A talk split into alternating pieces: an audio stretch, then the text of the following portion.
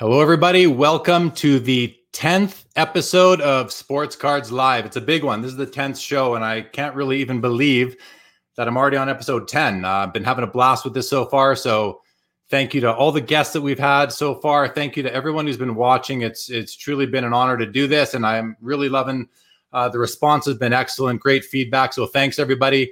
I want to thank Brian Gray, owner of Leaf uh, and in the game for joining me last Saturday. We had a, a, great show. If you guys haven't seen that episode yet, go check it out. It's on the YouTube channel. It's archived there. Even have a little highlight video as well for you to check out, a shorter, about an eight or nine minute one. So check that out. Thanks again to Brian, who was an awesome guest, and look forward to having him back again. Uh, don't forget, this Saturday, May 16th, the founder and CEO of COMC.com will be joining me, Tim Getsch spoke to him today. He's excited for the show, and I'm looking forward to having him on. On Wednesday, the 20th, is a gentleman by the name of Stefan Perot. He's a younger guy. He he's been building a, a business for himself. He's in his early 20s, and we're going to get a nice perspective from a younger collector, uh, sort of proof that there are young people and kids that I don't want to call them a kid, but younger people that are certainly in the hobby still. And then on the 23rd, next Saturday, is Brian Price, owner of President's Choice, former owner of In the Game Sports Cards, and has worked with a ton of other, uh, with, with many other sports card companies also. Want to also point out, guys, um, that finally reached the 30 day mark. So I got the dedicated URL for the YouTube channel. So that's pretty awesome. Thanks for everybody. Thanks to everyone who subscribed. If you haven't yet, please do go subscribe. Really appreciate that. I'm now playing around with custom thumbnails. So don't mind my uh, amateur art work, but I'm doing my best. Um, I want to welcome back to the show my buddy Andy Greenham, who uh, was lost in in the in in the world of the internet there, and we couldn't see his name. Andy's going to be back. So, Andy, welcome back. Happy to have you. I also want to I also want to just bring this back. So, a couple episodes ago, I showed you guys this stuff. This is the Meguiar's scratch cleaner upper. It cleans up your your one touches. It cleans up your graded slabs. And since I did that, I've had a lot of people kind of messaging me saying, wow, thanks. That stuff's awesome. People have been showing it on their Instagram. So this stuff works and it works well. It'll clean up your slabs that are scuffed and scratched up. So recommend it. Meguiar's Scratch X 2.0. It's like 15 bucks on Amazon. Check it out. At the end of the episode, I've got another public service announcement, another little tip or a trick that I'm going to show you guys. So stay tuned for that. And lastly, before we bring out our guest tonight, Barrie Grice, I want to do a special shout out to a buddy of mine, a guy by the name of Adam, who I met at the National last year. And I want to draw your guys' attention to his podcast. If you like basketball and you like basketball cards, you guys want to check out his podcast. I'm going to bring up a quick image of it here. We'll make it bigger. That's his podcast. Go look for this logo wherever podcast can be found. And you can even Follow him on Instagram. Here you go on the ticker down there. Listen to the Basketball Card podcast anywhere podcasts are found. And you can follow him on Instagram at the Real 27. Guys, got an amazing basketball collection. One of my favorite accounts to follow on Instagram. So be sure to check out Adam, his Instagram account, and his podcast. All right. That's it for the pre stuff. So I'm going to bring up my guest now. Many of you know him, many of you don't. His name is Barrie Grice. He's out of Colorado. Barrie is a guy that I met uh, probably in the early, in the mid 2000s, 03, 04. We met sort of online on uh, the Beckett boards, just internet, you know, it's an online uh, friendship. And then when Beckett went down and the hockey guys all migrated to Hobby Insider, while the basketball guys ended up at Freedom Cardboard and the baseball, football guys, as far as I know, ended up at Sports Card Forum. And now it seems like most people are on Blowout, among some others, including HI. But anyway, I met him back then, and uh, then we met for the first time in Chicago uh, during the National, where we were we both uh, managed to get invited by Upper Deck to go to the Cubs game, and uh, so we we met there, and and I've known him ever since. So let's bring him out, everybody. Barrie Grice, Barrie, welcome to Sports Cards Live. You are the guest on the tenth episode, so I'm happy to have you here. Welcome to the show. How are you? I'm good. I'm good. How you doing, Jack? Good to see you. I'm good, man. I'm good. It's good to see you. Good to have you on the show. So usually we start out the show by saying, you know, let's hear about kind of your start out in the hobby. We're going to get to that, but we're going to get to that later on. I want to start by talking about what's going on right now in the hobby. And mm. you're a baseball guy. You you you do baseball, hockey, but I know you're a mm. baseball guy. So, mm. you know, right now the state of the hobby is such that people are going crazy, cards are going crazy. You know, basketball is a no-brainer. It's going crazy with the last dance and, and the way Jordan has led that. But I want you to talk a bit about baseball and what's going on with these cards. The the Griffey, the Trout, the Canseco, all these cards, many of them which Brian Gray mentioned last on Saturday on the last episode. But what's your take on what's going on with this right now? You know, um, I think uh, the big thing is obviously the COVID 19 situation. So, uh, as I've been telling people, uh, right now with cards, we don't have all the active sports we're accustomed to. Usually we have, right now, what do we have? Uh, Masters just wrapped up, uh, hockey playoffs are in full bore. Uh, we've got baseball, uh, basketball playoffs. I mean, we got a lot of stuff going on.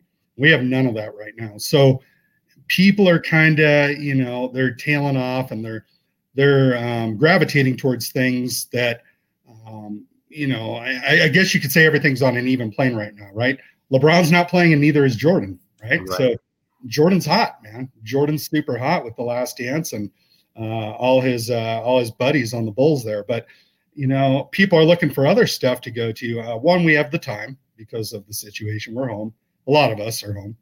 Um, but, uh, you know, people are looking at guys that have finite ends to their career now, right? Because, um, again, there's no other sports falls. So I think people are kind of, as Brian Gray alluded to, um, you know, he's buying what, what he mentioned, the 86 Jerry Rice Topps rookie. He's been buying it like crazy all day. Why not? I mean, Jerry Rice, he's done, right? He's in the Hall of Fame his stats will never change.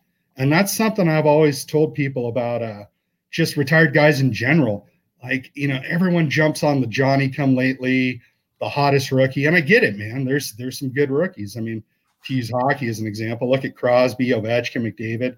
and we've seen some absolute generational guys come along.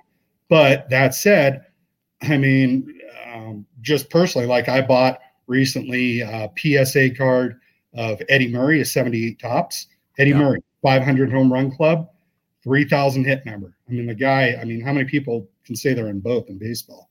That's yeah. a seriously undervalued card. I got that. I got an 83 Topps Tony Gwynn, another guy, just an absolute legend, a machine. But when From, you say you when you say you got these cards, did you get them at steals or have, or have you seen them increase in value in the last couple months along with all these other guys? I mean, I, would say marginal increase on those. I mean, it just depends on the guy, right? Like, sure. You know, I, I mean, it could be tomorrow those guys start rocketing up, right? People might, maybe someone heard this just now, like, man, he's right.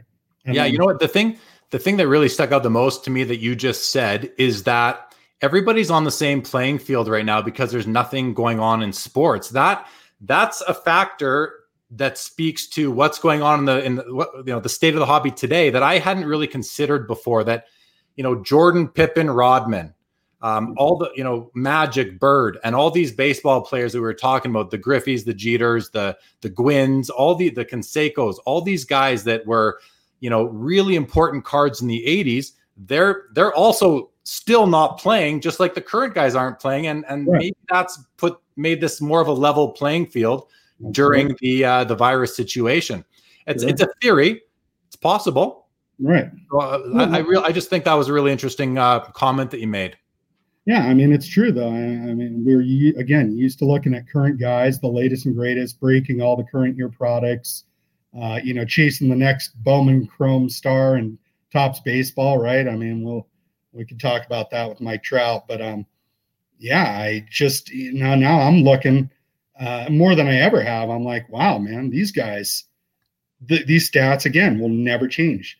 These guys have done stuff that a lot of these current guys won't ever do, but they won't get the love because they weren't in the uh, you know the latest high end release. They don't have an autograph or memorabilia swatch on their card, and and you know quite frankly, social media in real time and the age we live in you know, we see, uh, you know, Mike Trout, Crosby, these guys, LeBron, everywhere. They're yeah. in our face constantly. They're in our subconscious. They're so real. That, they're really, they're really a part of culture now. And yeah. we, we as, we as people in the in these cultures and society, we identify with them. And sure. you know, I don't want to say that we idolize them because I find that kind of weird, but we, yeah. we certainly, um, you know we like watching them. They they you know they give you hope if you're if they're playing in your city. You want to get behind them. You want to see them win. They represent in a way i guess they represent us. And, mm. and the way the hobby comes in in my opinion is when we own their cards it's like you know we have we have a piece of them to a sure. degree right? Right. I yeah. mean they're they're entertainers. I mean to me i'm uh you know i'm not big into the new guys you know, my, my kids are, my sons love them all, you know, like they love, like my oldest loves Mike Trout, my youngest likes Aaron Judge. They connect with them. For me, they're just entertainers. I'm like, you know, I can appreciate them hitting a 500 foot home run, but eh, I'm not into chasing their cards. I still love my guys from my era. And I think to go back even further, that's why you see obscene amounts of money thrown at guys like Mickey Mantle, Babe Ruth. One, their stuff is very scarce, mind you uh, relative to the new guys. But but these guys that were around in there, these guys are right older retired guys with deep pockets, and they want to chase their guys. So who are their guys? Mantle, DiMaggio, sure, stuff like that. So you know it's all it's all different. And there's guys that are in that age group that are chasing uh, McDavid, Crosby, right? Because we're seeing those cards break what 50k, the Cup rookies. They can, yeah, yeah. You know, it's it's all yeah. what you like, right? Collect what you like. Yeah, and I think I think what you said about you know the the guys that are a bit older than us, you know, guys in their maybe you know late fifties, sixties, early seventies, uh, and and up if they're still collecting, they still remember those players and they still love those players. And then guys like mm-hmm. us who never saw them play, but yeah. we respect and appreciate the history of of all these sports, we want those cards too. But I don't think we want a lot of the second tier guys, or uh, you know, unless you're a completionist, you're really looking to to to get all the Hall of Famers, you know.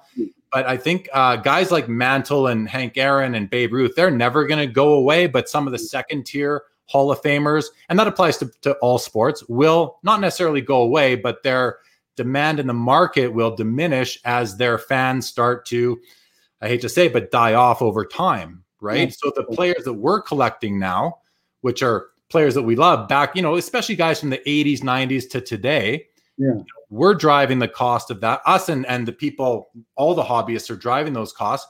And you know, there's a there's a comment that came up like, how long is it is it sustainable for? And I, I often question, and I don't know the answer, but I often wonder, you know, am I gonna are are, are are the cards of these older guys that I own, are they going to be desirable at the time that I'm going to pass away to people who are going to want to purchase them that might be 40 or 50 years younger than me? Are they going to want cards of guys from the, you know, the 1910s to the 1960s, let's say? Sure, they'll want the Gordie Howes, the Mickey Mantles, the Bobby Orrs, the the um, Wilt Chamberlains, all that stuff. But are they going to want everybody else? I don't know.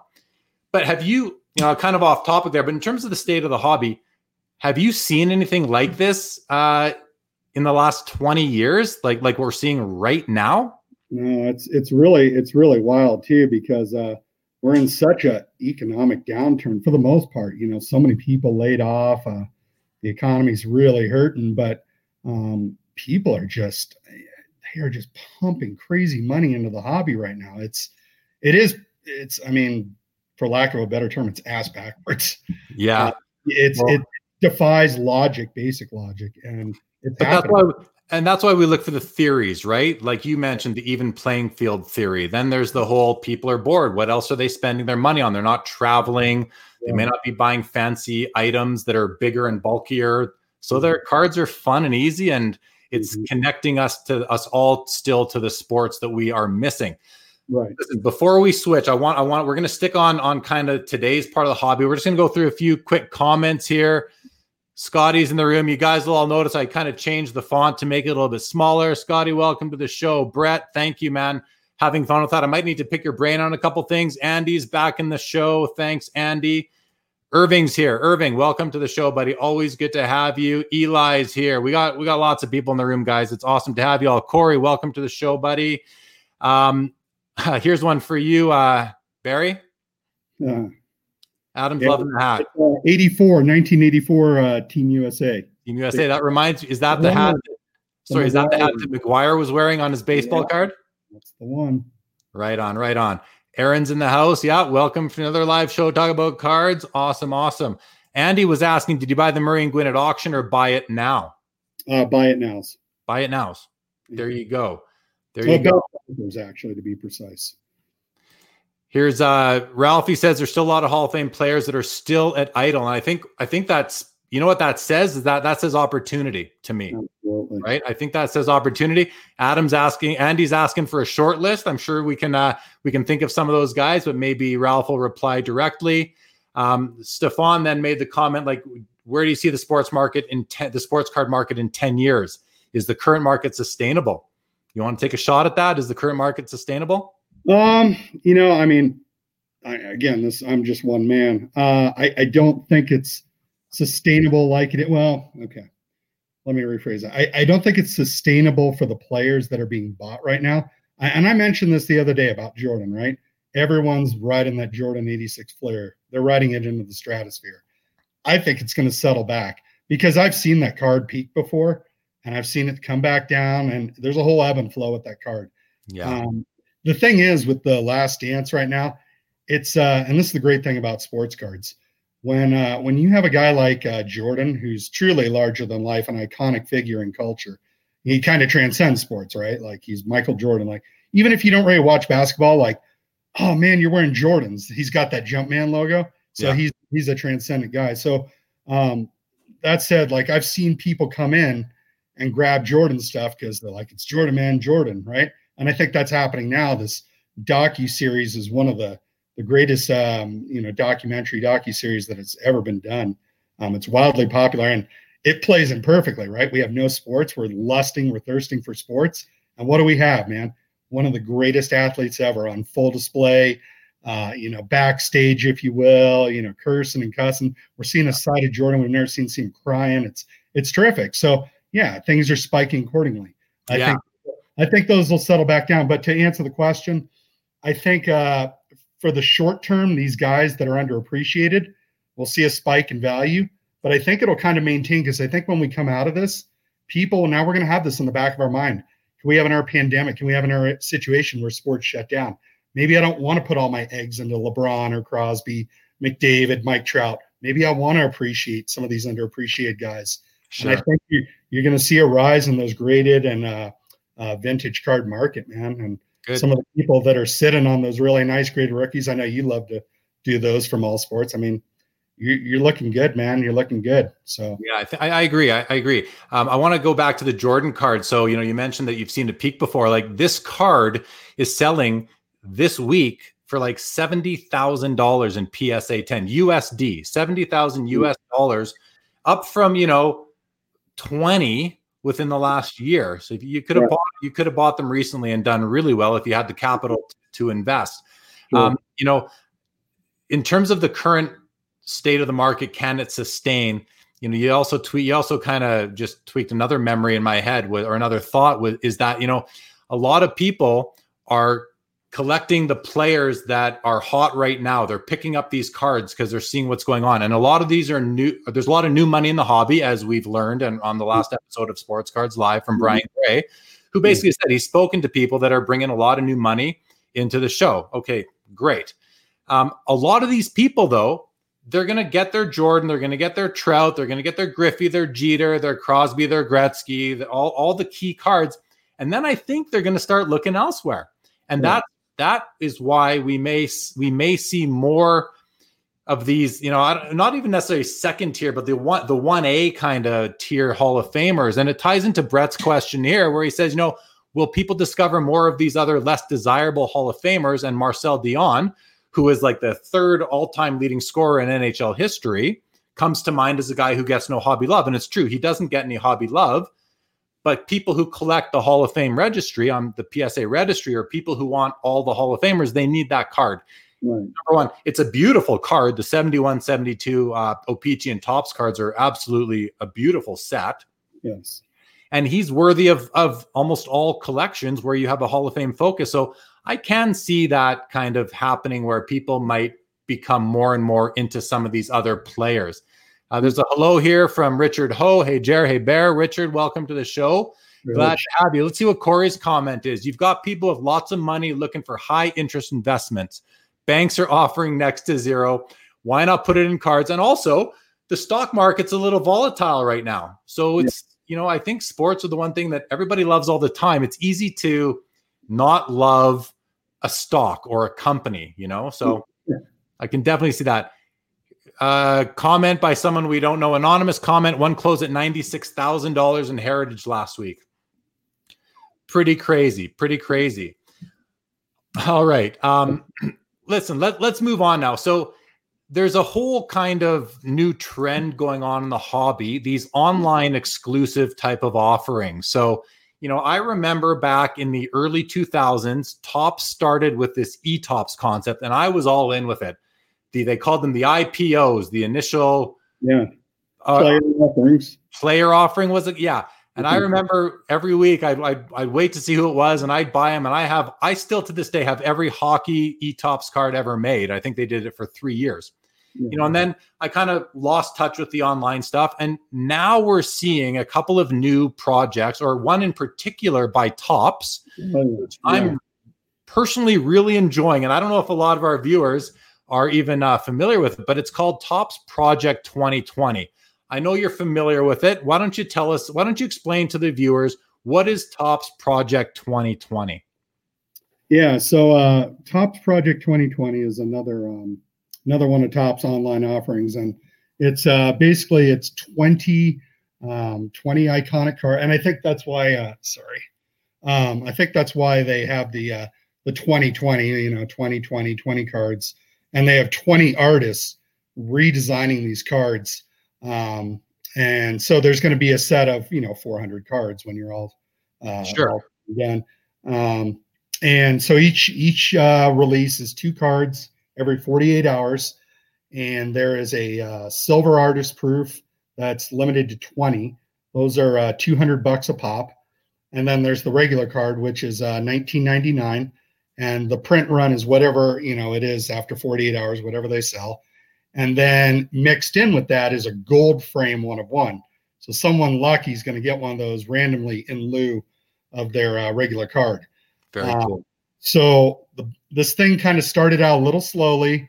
Um, I saw some of the online stuff, people talking about it, saying, "Oh, those are ugly and they're terrible. It's just another cash grab by Topps."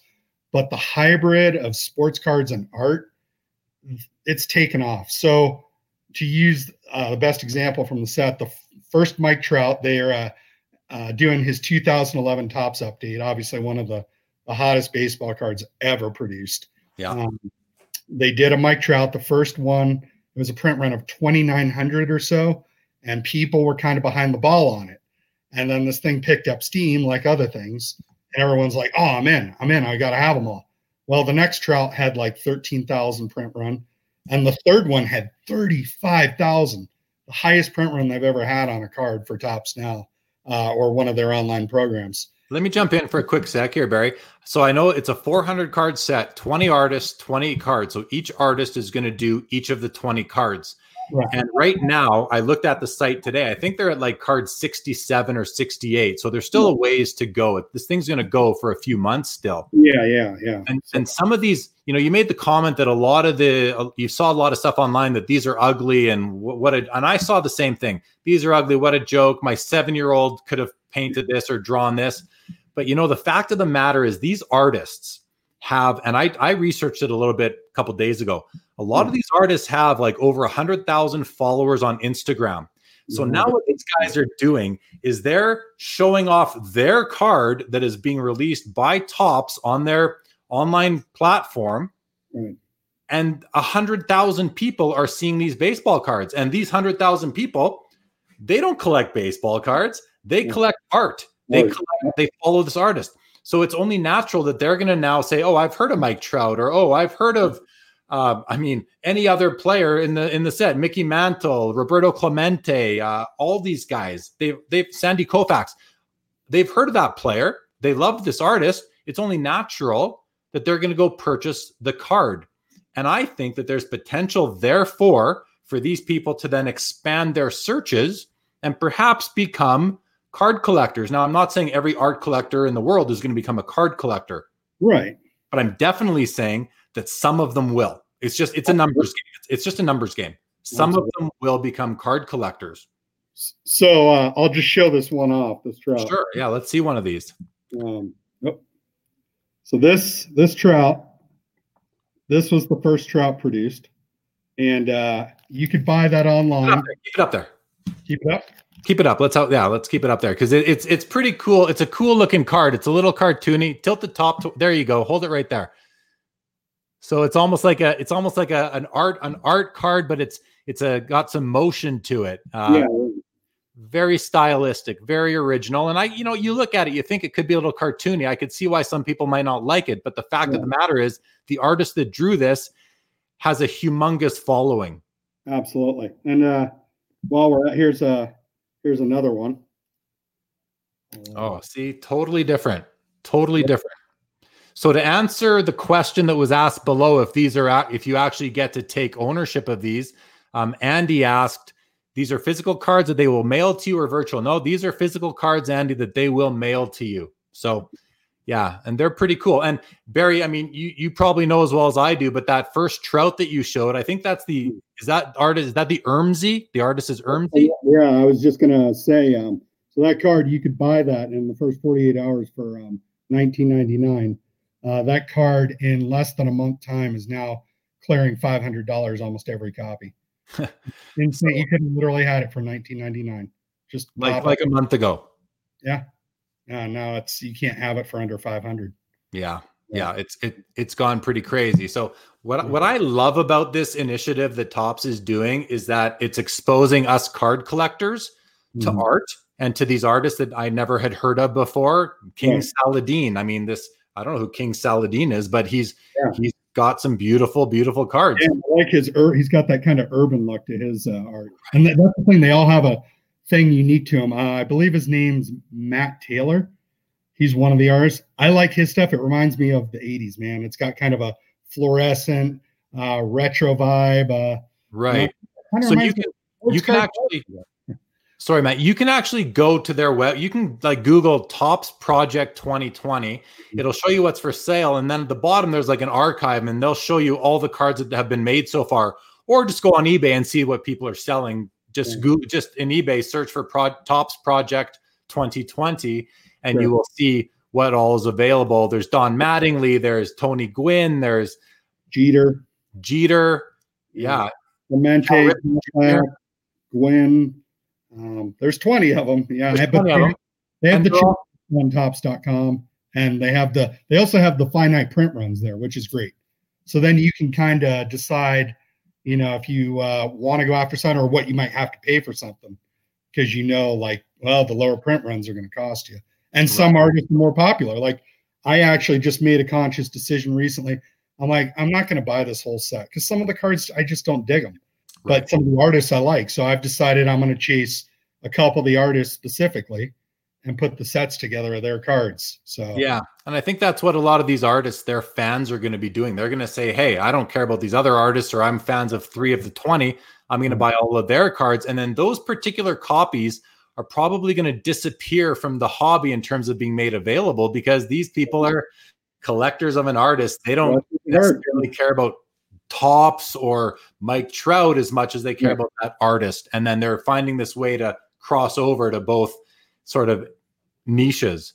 Right. And then you have the player collectors. That's going to be the other part of it. And that's going to, they're going to snap them up. So it's going to be, yeah, these things, these things are going to be pretty legit. Right. Then, yeah, then there's all of us card collectors who like them. You know, at first, I saw them at first and I was like, okay, you know, I got other things to put my money into. So I didn't buy any. And I regret it now because that was like three weeks ago, and now those cards have yeah. gone up crazy. And it's like I would have mm-hmm. been way ahead had I bought them, and now I now they're out of reach. But I will admit I have gone on the Topps website and I've uh, bought uh, about six cards already. The last six they put out, I've I put I, I put in orders for because I think they look cool. There's something different, you know. As a card collector, a hobbyist, I appreciate the difference. We're going to step back a couple minutes here to this comment by Eli. Still mm-hmm. lots of meat on the bone with Yzerman and Lemieux high grade rookies. And by high grade, I'm assuming he means nines and tens, but mm-hmm. even eights. You know, Brian Gray made it very clear last week that there's room at eights for a lot of cards, whether it's PSA, BGS, SGC, any mm-hmm. of that kind of thing. So I agree with that. Here's another comment. Troy made this is a good one. I've noticed this too, Troy. Barrie, have you noticed this? The 91 Upper Deck Jordan baseball card. I mean, that card was a $5 card. They're mm-hmm. going for $400 in PSA 10 now. Yeah, I don't know what they're doing raw. I don't really look at raw card prices too much, but the card's gone pretty crazy lately. Yeah, I and I know that one because you know my sons being baseball fans. Uh, my oldest is like, "Oh, you got to get me a Jordan, uh, you know, baseball rookie, like a nice one." I'm like, "All right, I'll pop around eBay." I'm like, "Holy cow!" Yeah, you'll find one. You'll probably find a raw copy for under twenty bucks. Put it in, in a nice uh, one touch, and you're you're set to go. Yeah. Brett says he loves the concept. They seem to have taken on a life of their own. I agree. They've totally taken on a life of their own. I also recommend to everyone out there, if you want to go list, um, actually, this is really cool. So I've talked about before on the show another one of my sort of basketball friends um, online content, the House of Jordans. So the House of Jordans is an awesome uh, YouTube show and podcast, and there are three. There it's a it's a three person show, three hosts basically and one of the co-hosts, Christina, she now has a spin-off. So their their YouTube show now has a spin-off called Christina's Corner. So you can you can search on YouTube for Christina's Corner, House of Jordans, you'll find it. And she's actually interviewed, I think now two artists from Project 2020. I believe she just reached out to them on Instagram and said, Hey, love what you're doing, love your cards, love your art. Can I get an interview? So she's interviewed, I think, two of these guys. So I, if anyone's really interested in kind of d- diving deep in this in this product, which I, am kind of doing now, yeah. um, check out Christina's Corner on YouTube, and always check out House of Jordans. Those guys are awesome. They get really analytical, so I recommend them hundred percent. But go go, you can see you can see actually interviews with these artists, and that will you know just like we feel connection to the athletes. Now yeah. you can have a connection to the artist behind it as well, which I think just by seeing them talk and their mannerisms and who they are, I think that's pretty cool. Yeah, for sure, for sure. And, uh, welcome to the room, buddy. Welcome to the show. Um, sorry, uh, Barrie, you were saying. No, no, I was just going to say, uh, you know, people say, "Oh man, you lucked out on that Trout." Well, I really just bought it by default because, again, my oldest he collects Trout, so he wants. To, so we've all, you know, everyone in the house has their interests. He wants all the Trout cards, right? I want a yeah. couple artists, and my youngest, he's like, I don't. He's funny. I'll take them all. They're all cool, Dad. They are, and they're doing. I mean, I know you're a Mets fan. They're doing Dwight Gooden, and he played for the Mets. So there's another one that you could pick up, right? Yeah, yep. I've been definitely dialed in on Doc. Yep. So here's a comment uh, from my buddy uh, Kyle Beaker. This is a bit long. This is similar to what happened with the low print in Topps Living Set. If you're familiar with it, some of the Living Set short prints under 4,000 copies We're fetching over $500 in the initial months. You know, Kyle, awesome point because I actually have the uh, the Topps living set on our list of things to just at least touch on tonight, Barrie, yeah. um, because I know that you're you're a, you're a baseball card collector, so you're familiar with the the Topps uh, live pro, uh, program as well as the um, the Topps Now program. Any yeah. just sort of really quickly, any bits of information for the people watching out there on those two programs? Maybe what they are, what sets them apart, but. Um, you know, the living set is based on the uh, 1953 Topps baseball design. It's one of the most classic designs. If you've seen any of the cards, you'll know. They're gorgeous. Yeah, and you know that's that's one of my biggest things about getting Topps back into hockey. You know, being a huge hockey guy too. Um, their their designs are just unparalleled. Topps Heritage. It's I know, yeah, you love yeah, that, man. I love Topps Heritage. Um, Topps Heritage and Allen and Ginter. Those are my two favorite sets every year in any sport. Yeah, I I love them. I love them. I love them all day long. And um, again, just to you know bring Mike Trout into play because he's the he's the X factor. There's uh his Topps heritage. Uh, it was his um his throwback uniform. They have these different variation cards. You know, they're unannounced short prints, and they do different things. They do like nicknames, or you know, they'll put a different hat on the player, just something, some little tweak to the card. Well, the uh, Topps Heritage uh, 2020 Trout with the retro uniform, throwback Angels uniform that thing was clearing almost two grand for a parallel. Wow. For a parallel. I mean, this is this is that's that's another example of cards just bonkers money, man. I mean, sure, it's a super short print. There's nothing special about it.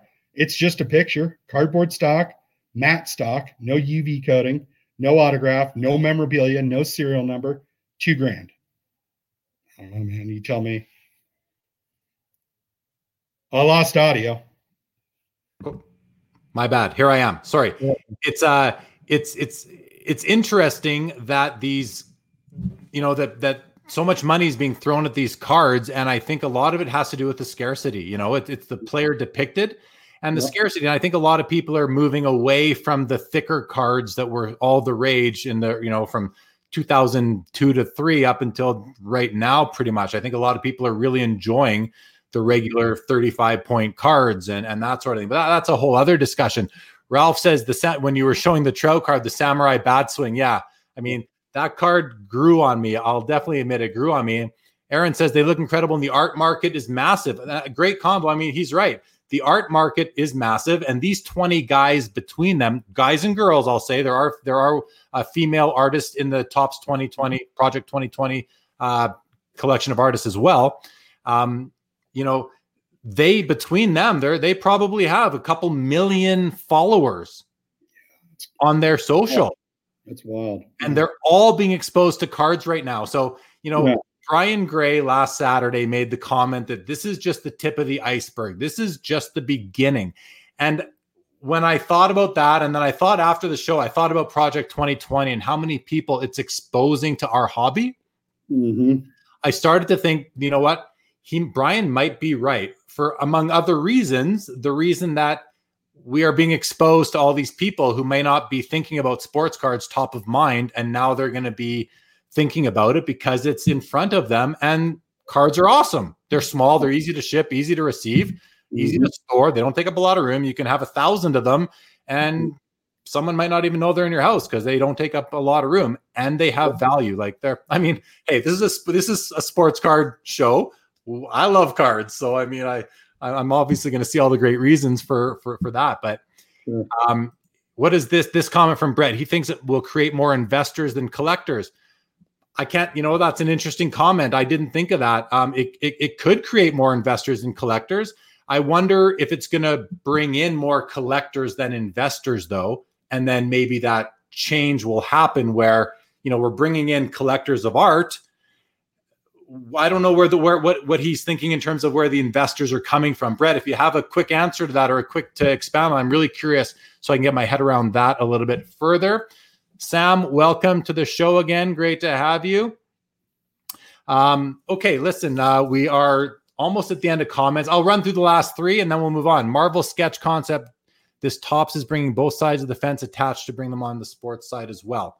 Okay, I think basically saying, you know, we're appealing to two different markets, two different groups of of people out there, and you're going to have crossover, which which is something that the hobby I think needs. We always need. We want growth, right? We always want growth in this hobby, mm-hmm. and I I like what Topps is doing for that in, in terms of what they're doing. There are other companies out there doing their own things, being Panini and Upper Deck. We can, we're focusing kind of on the baseball piece, so we can talk about those a little bit later. Yeah you know, Aaron says it'd be great if they do something with hockey. You know, I don't know that they have the license for that. Um, and then the trail card shows us the power of set collector versus player collector. Eh, like, good point, right? The player collectors are buying that thing up. And I think you can buy them in bulk. So you're not limited to one per person, which is probably where some people are maybe buying a hundred of them or so type of thing. So, all right. Welcome to the show, Rod. I see you out there. Good to have you, buddy. All right. So, we've kind of talked about the state of the hobby. We've talked about Topps Now, Project 2020. Uh, we we talked uh, the other day about COMC, COMC, and my guest on Saturday is the founder and CEO Tim Getsch. Yeah. How do we talk about COMC? How have you been uh, during this whole COVID 19 virus crisis, the social uh, social distancing, practicing social distancing? Yeah. How does that for you tie into COMC? Uh, I mean, for me, it's been uh, it's been tremendous. Well, I shouldn't say for me personally. I should say for um, my sons. They, uh, you know, their collections have grown exponentially because of COMC. Um, they've been able to just, you know, go on there and just buy hordes of cards, right? That they uh, don't have, or maybe they didn't even know existed. Like we're just typing their guys in and filtering it either by uh, years or you know price range. We do lowest price range right? I mean which is a smart thing to do right? You can fill your collection. I mean why why would you pay more for the card right? Yeah save some money. Why not? Yeah so you know we've been doing that and i mean i've bought jeez i think i bought like three four hundred cards for them from comc in the past you know whatever a couple months since this all hit and it's been great because you know yeah they're bored man they're stuck home and uh, both both my sons have a they have asthma, so they're a little more high risk. Um, so yeah, we're going to protect them, obviously, but we want to keep them happy too, man. I mean, they're kids, right? They want to go out. They don't. They understand what's going on. They're both old enough to understand that something serious is going on. They know about germs because I'm a paramedic, so I mean, they know. So, yeah. Uh, yeah. but but yeah, it's been awesome, man. COMC is, is they're doing great things over there. I've I've always enjoyed the platform um, for the reasons I just stated. I mean, not, COVID aside, um, it's awesome. I mean, where else can you go and find a catalog of like almost every card conceivable under the sun? I mean, one on ones and some of the higher stuff aside, but you know, just it's it's it's bonkers, man. It's it's such a great concept. It's one of the greatest things that's happened to our hobby, really.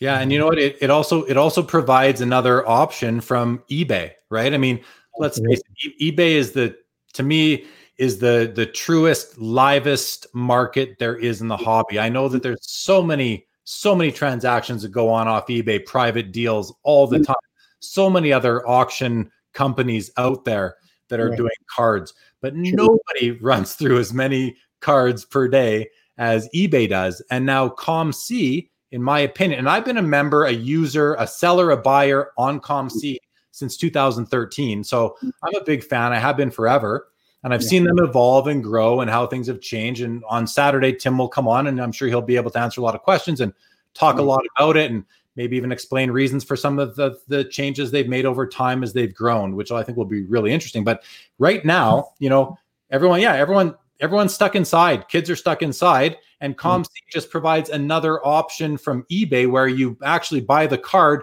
right then and there. You don't have to wait for the auction to end.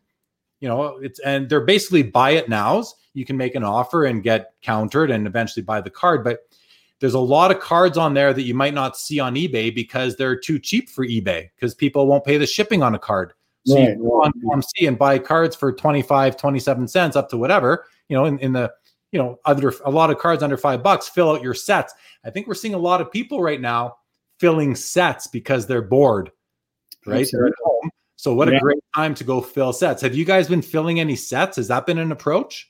We've uh, we've not only filled sets, we've actually built sets. From, oh, really? Yeah, yeah. My uh, my youngest, he collects Aaron Judge. We did the entire 30 card Walmart exclusive Rookie of the Year, uh, Topps Walmart uh, hybrid Rookie of the Year set of Aaron Judge from COMC. Um, we did that one. We did a few uh, Mickey Mantle sets for my uh, older son.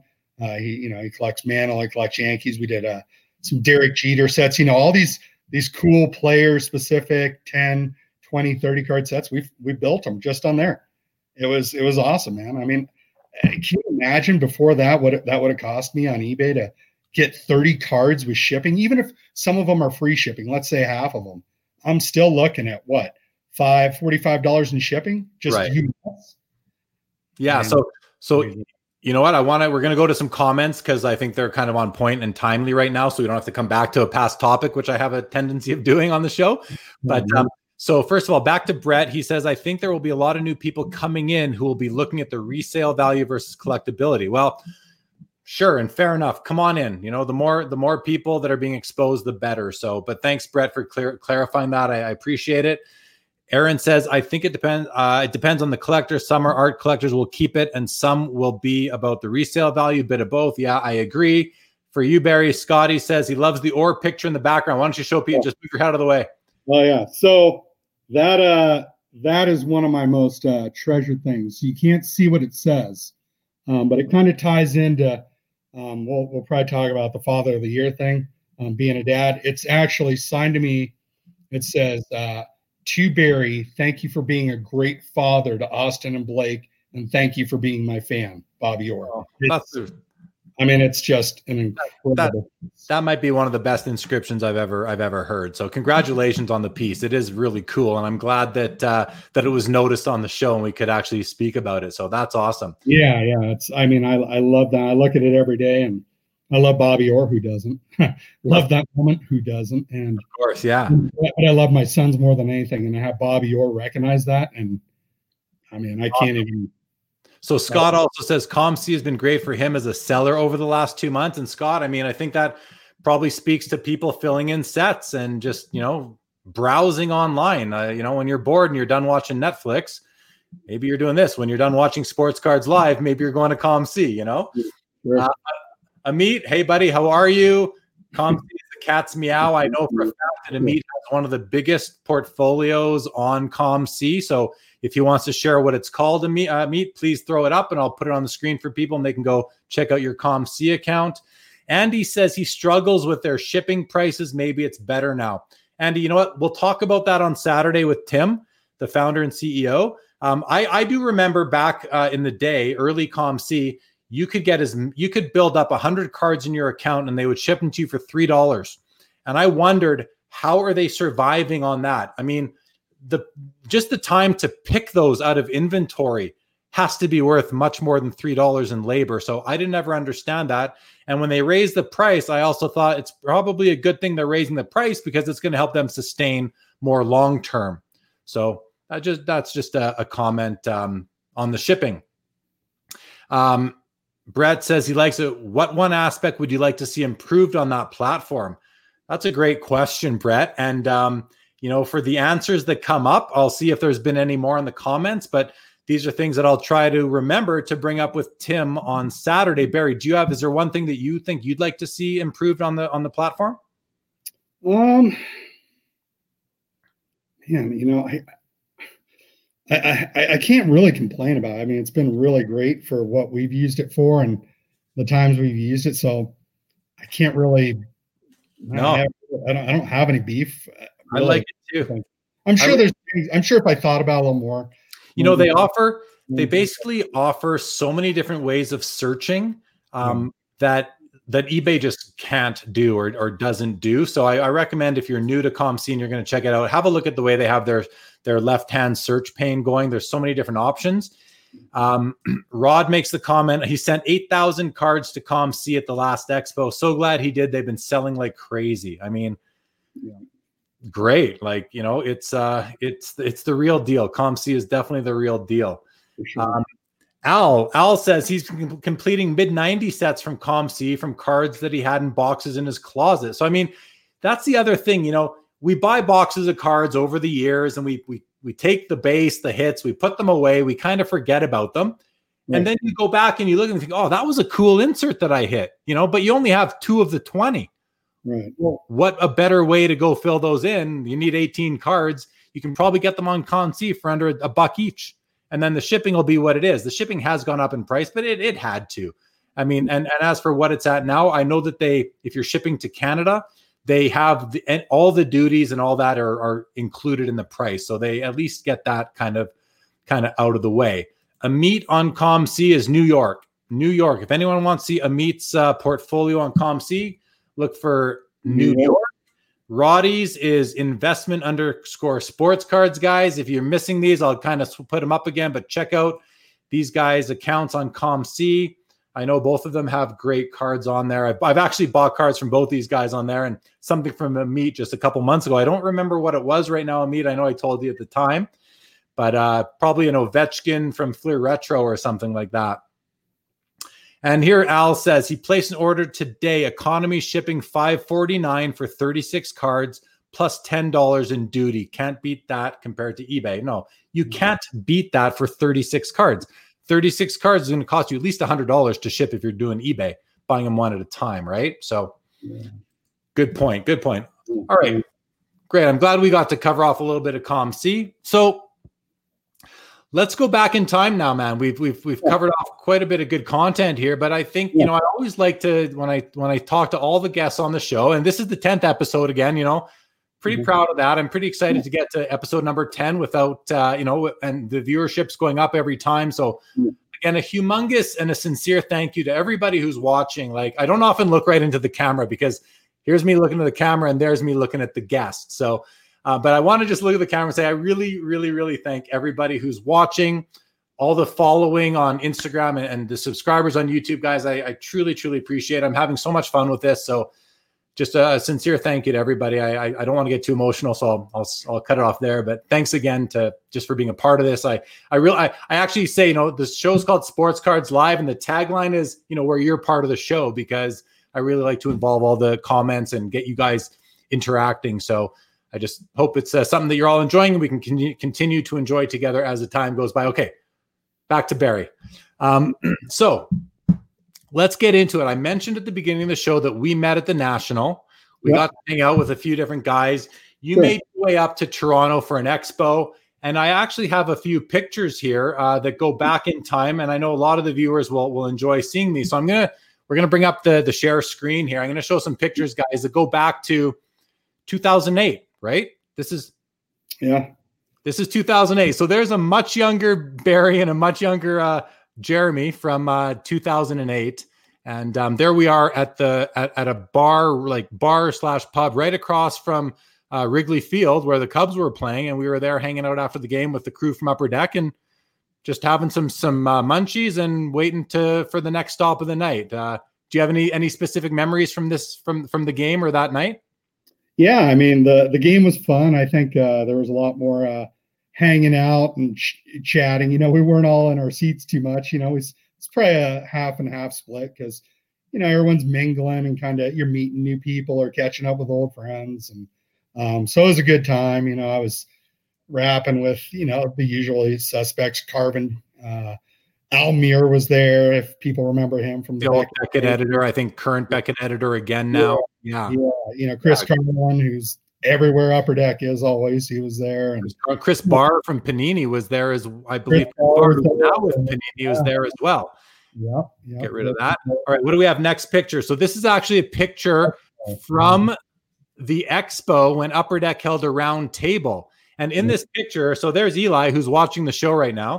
There's Carvin, who was my guest on episode number two. There's Chris Carlin, who was my guest a mm. couple Saturdays ago. This guy here is that it's just funny that we have this picture. This guy here, his name is John Waldman, and I actually know him. We're from the same hometown. And it made me pull out a book that I have that I thought I'd show the everybody here. I'll, I'll show it after when when I enlarge the screen. Let's do the pictures. Come back. Barr's back. The Flyers. That's, and that's Chris Bars back, who's now with Panini. So that was pretty cool. And then uh, that's you and Mike Giuseppe, who's a very uh, very strong contributor on the Hobby Insider message boards, and uh, he's a big breaker, big breaker, big breaker of baseball and hockey. Loves his cards. Um, so that, that's you and Mike just outside the game. I who knows? I might have taken that picture for you. Yeah. another one, you, uh, Chris Barr and Carvin. And there's you and the man, Gordie Howe. Uh, he doesn't look too scared of the punch coming, though. He seems to be yeah. He's laughing. He's laughing at me. He's Gordie Howe. Exactly. And there's my buddies from the, my buddy Adams podcast again. All right. So back to you and me. I'm going to show this book now. So this is a book called Got 'em, Got 'em, Need 'em. And Barry, you have some books too. Now is a good time. Yeah. the books. We're going to do a little bit of a book recommendation. Then we'll come back to the past. But this is you. A bunch of you guys have probably seen this. Got 'em, Got 'em, Need 'em. A fan's guide to collecting the top 100 sports cards of all time.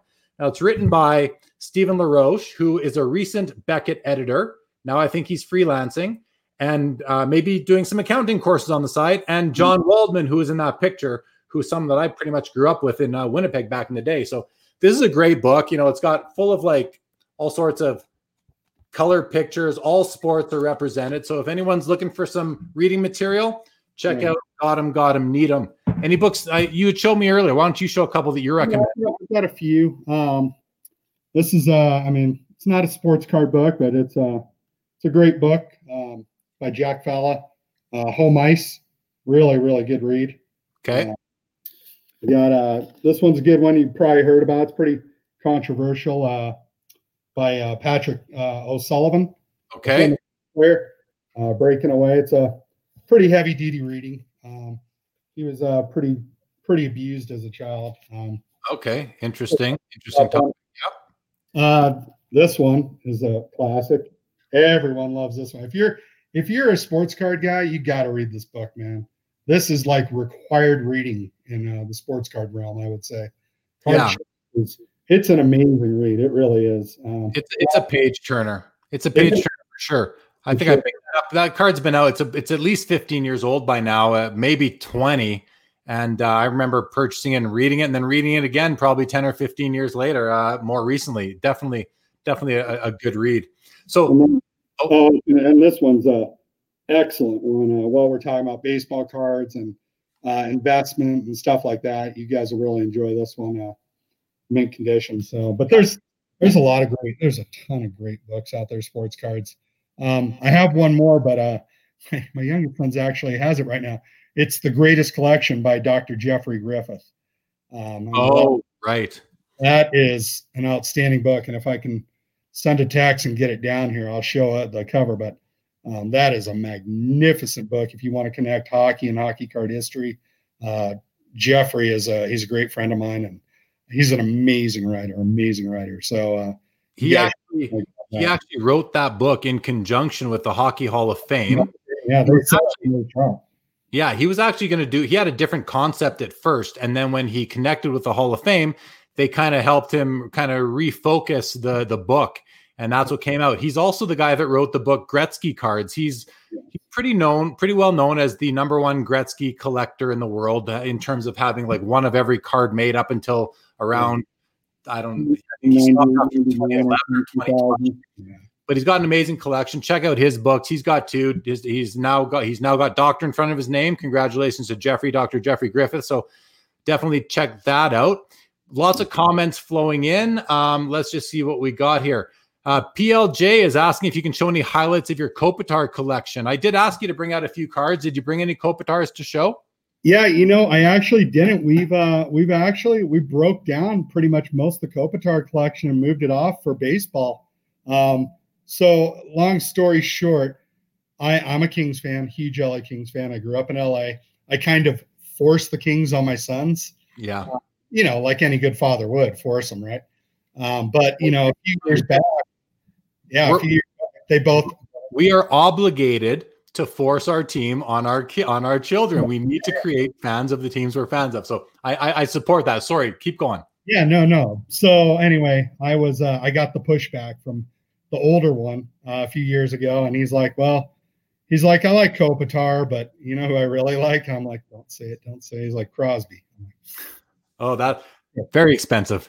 Yeah. So he, so we started, you know, moving Kopitar stuff off to reinvest into Crosby and you know baseball. He's really big into baseball, and I think he makes a connection with it because he plays it.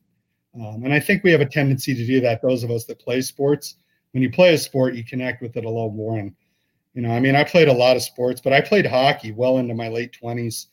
Um, so I, have always loved it. Um, I played baseball a ton growing up in Redondo Beach in Southern California. I mean, Southern California is a baseball mecca. So, sure. um, but yeah, you know, I have I have some cards to show off. Um, sorry, they're not Kopitar. Um, well, you know, let's. It's not Kopitar. Let's just hold off for now. There's lots of comments to come to. We'll get. We, I definitely want to see some cards, but let's just run through a bit of this here. Uh, the mayor is definitely in the house. Richie, always a pleasure to have you. Uh, thank you, Jeremy. Uh, you're welcome. Oh, thank you. Thank you, Brett. You're more than welcome. Oh, I keep killing it. Shows have been unreal. Thank you, Sam. Can't tell you how much I appreciate that. Congrats, Jeremy. Absolutely deserved and devoted to the hobby. Yes, I am definitely devoted to the hobby. If you don't know that by now, keep watching. It'll it'll it'll come through. I'm sure. Roddy, what do you say? You did such a great person for the hobby. Nothing but good things. Thanks, guys. Thank you. Oh, thanks, everybody. Um, awesome. That was Diamond Club at Mike Dinka's Mike Ditka probably Ditka's restaurant. That's where that one picture was because Richie was at what would have been at the Diamond Club event. Uh, yeah, yeah. for sure. For yeah, sure. I saw, saw, him in a couple pictures today when I was uh, poking around. Like, there's the mayor before he was the mayor. Yeah, exactly. Here he says, "My kids will be Islander fans." No, they won't, Richie. No, they won't. They will be. And Andy says Jets are Flames. I'm originally from Winnipeg. I live in Calgary now, but I left. I left Winnipeg just after the well, not just after the Jets left in 96. I left in 02 and then the Jets came back in 2011. So I've been a I'm a Flames fan number 1 and a Jets fan second. And that that that gap has grown as the years have gone by and I've become just more of a more of a Flames fan myself. So okay, back to the back to your history. We keep getting sidetracked. That's just the way the show goes with so much interaction with the with the people watching. Um, so back to back to your. I want to hear back. You know, we talked. We started by talking about how we met at the national and we met online. What what got you into cards in the in the very first place as a young kid yourself before you had kids? What got you into cards? Uh, you know, I mean, I, again, I grew up Redondo Beach, California, Southern California, down by the beach. Uh, baseball is king down there. Well, Dodgers and Lakers predominantly are King. Um, you know, I uh, I don't really remember one specific moment. Uh, there's a few moments though, but what's your my, earliest, what's your earliest memory of a, of owning a card or buying a card? Around 83, 84, uh, I started breaking packs, and I want to say I think I actually got my first packs of cards back uh, on the East Coast. My grandparents uh, are from Connecticut uh, on my mom's side, and I used to spend my summers there with them, or two or three weeks every summer. Darien, Connecticut, small town, and my uh, both my grandparents were Mets fans, so that's where that got started. Sure. So we go down I ninety five, go to Shea, and I, you know, I actually got to see the beginning of that old Mets team. You know, I was seven, eight, going to see Strawberry as a rookie, Gooden as a rookie, and then you know they won in '86. Um, but I think my grandpa took me to like a sports card place, or and maybe it wasn't a card, whatever it was, and got me some packs, and I was like, oh, this is cool. And um, and then how did you how did you first find like a lot? You know, we're on YouTube, we're on Facebook doing video now. It's it's come a long way from when we were on the Beckett boards in 2002, 2001. You know, the early early 2000s. Right. Um, wh- how did you first even? Do you remember when you first found an outlet to share the hobby with other people? Now we can share it anywhere. Online. Phone out and you're sharing in general. I mean, I, I think my youngest memories were like junior high, me and my friends, we would uh, we would go to the local shops. We'd walk there after school and uh, buy wax and you know trade. And it was really cool. There was a guy that collected Eric Davis. I remember another guy collected Orel Hershiser, and I traded all those to them. You know, for my Darryl Strawberry cards or whoever I wanted. We all coveted the '86 Canseco rated rookie, right? That was uh, that was a card man for a long time. I mean, when when he hit 40 40 in 88 that card went, you know, it I went, know. man, it I, went bananas. I actually and 87, man, right out of the gates, 49 bombs. Yeah. Uh, Speaking of the Canseco card in in in probably 1988, yeah. I told you this story last night when we were having a discussion. I yeah. actually in 1988, guys, you, you, I'm sure some of you can identify with a story like this. So I used to go into Joe Daley's Sports Cards in Winnipeg in 88, 89, and uh, his son Travis was working the shop with him. And I went in there one day and I traded for their Jose Canseco rookie card. Again, 1988.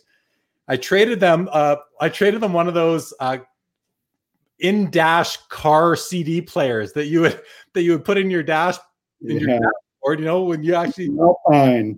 back in the day when you got out of your car, you took your stereo with you right? right. Yeah, that. Or the face, or the face. You pop or the face, right? The face plate, the cooler, the coolest yeah. face, the face plate for what made you cool back then, right? Right, I, right. I traded them my in-dash car stereo for a Jose Canseco rookie card in 1988. I was I was 16 years old, so it might have been 89. Maybe I was 17. But yeah, that's uh, that that was way, yeah. way back then. Well, it shows your passion for cards right there. Oh, that's I mean, cards, man. You sacrificed the tunes.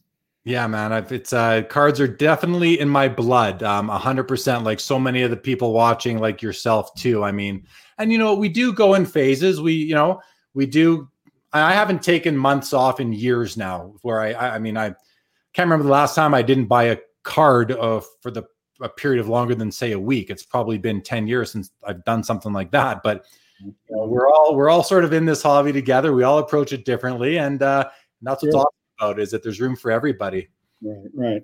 Getting kind of off, off off the topic of kind of your history in the hobby. So you start out like most of us. You love your team. Yeah. An old, a grandfather, a father, kind of helps you connect, to those yep. players.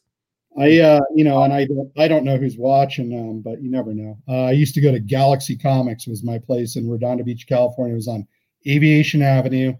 Um, I used to go there, and I kind of got into it's called comics, right? A lot of these places did start as comic stores, and right. sports cards actually eventually took the took the king of the hill spot. But um, yeah, I used to I used to dabble in comics too. This was back in the '80s, right? So I'd buy Transformer comics, GI Joe, you know, all the things I associated with my toys at home that were cool, or my TV shows, just like the baseball cards I associate with the athletes and teams on TV, right? I mean, there's connections to everything. So that allowed me to branch off into other things. I was, you know, I was always a collector, collect my, like I said, my GI Joes, my comics, my cards. But uh, staying on the card thing, yeah, man. I just I started with baseball, and then I got into hockey a little bit, and this was before Gretzky came to town. Like this is the old uh, Forum blue and gold Kings jerseys, and my dad would take me to the forum, and I remember we'd go to the forum club, which was like the little VIP area, and man, all the guys would come in there after the game, drink from both teams, and they'd all be ass slapping each other. It was great, man. And so I grew up around these guys, just seeing like larger than life. And Marcel Dionne lived up the road from us, and then when Luc Robitaille came to the Kings, he moved in with uh, Dionne. So um, yeah, it was just cool. And then Gretzky came down, and things went bananas, bananas, man. And and you know, I mean, if Gretzky doesn't go the Kings, we don't have the Ducks, we don't have the Sharks, we don't have the Coyotes, we don't have the Dallas, we don't have that whole Southern Belt. Yeah, it, no, it's amazing what he did. There's amazing. no doubt the impact he had on hockey in the in the U.S. and and global growth. Hopefully, now we can see the the sport grow you know across the pond and uh, help help our hobby and help the sport grow everywhere. Back to some more comments here. Uh, Peter says that Travis is still working with Joe. That's again Joe Daley, former NHLer, played for the Penguins, the Red Wings, uh, the Winnipeg Jets, and the WHA.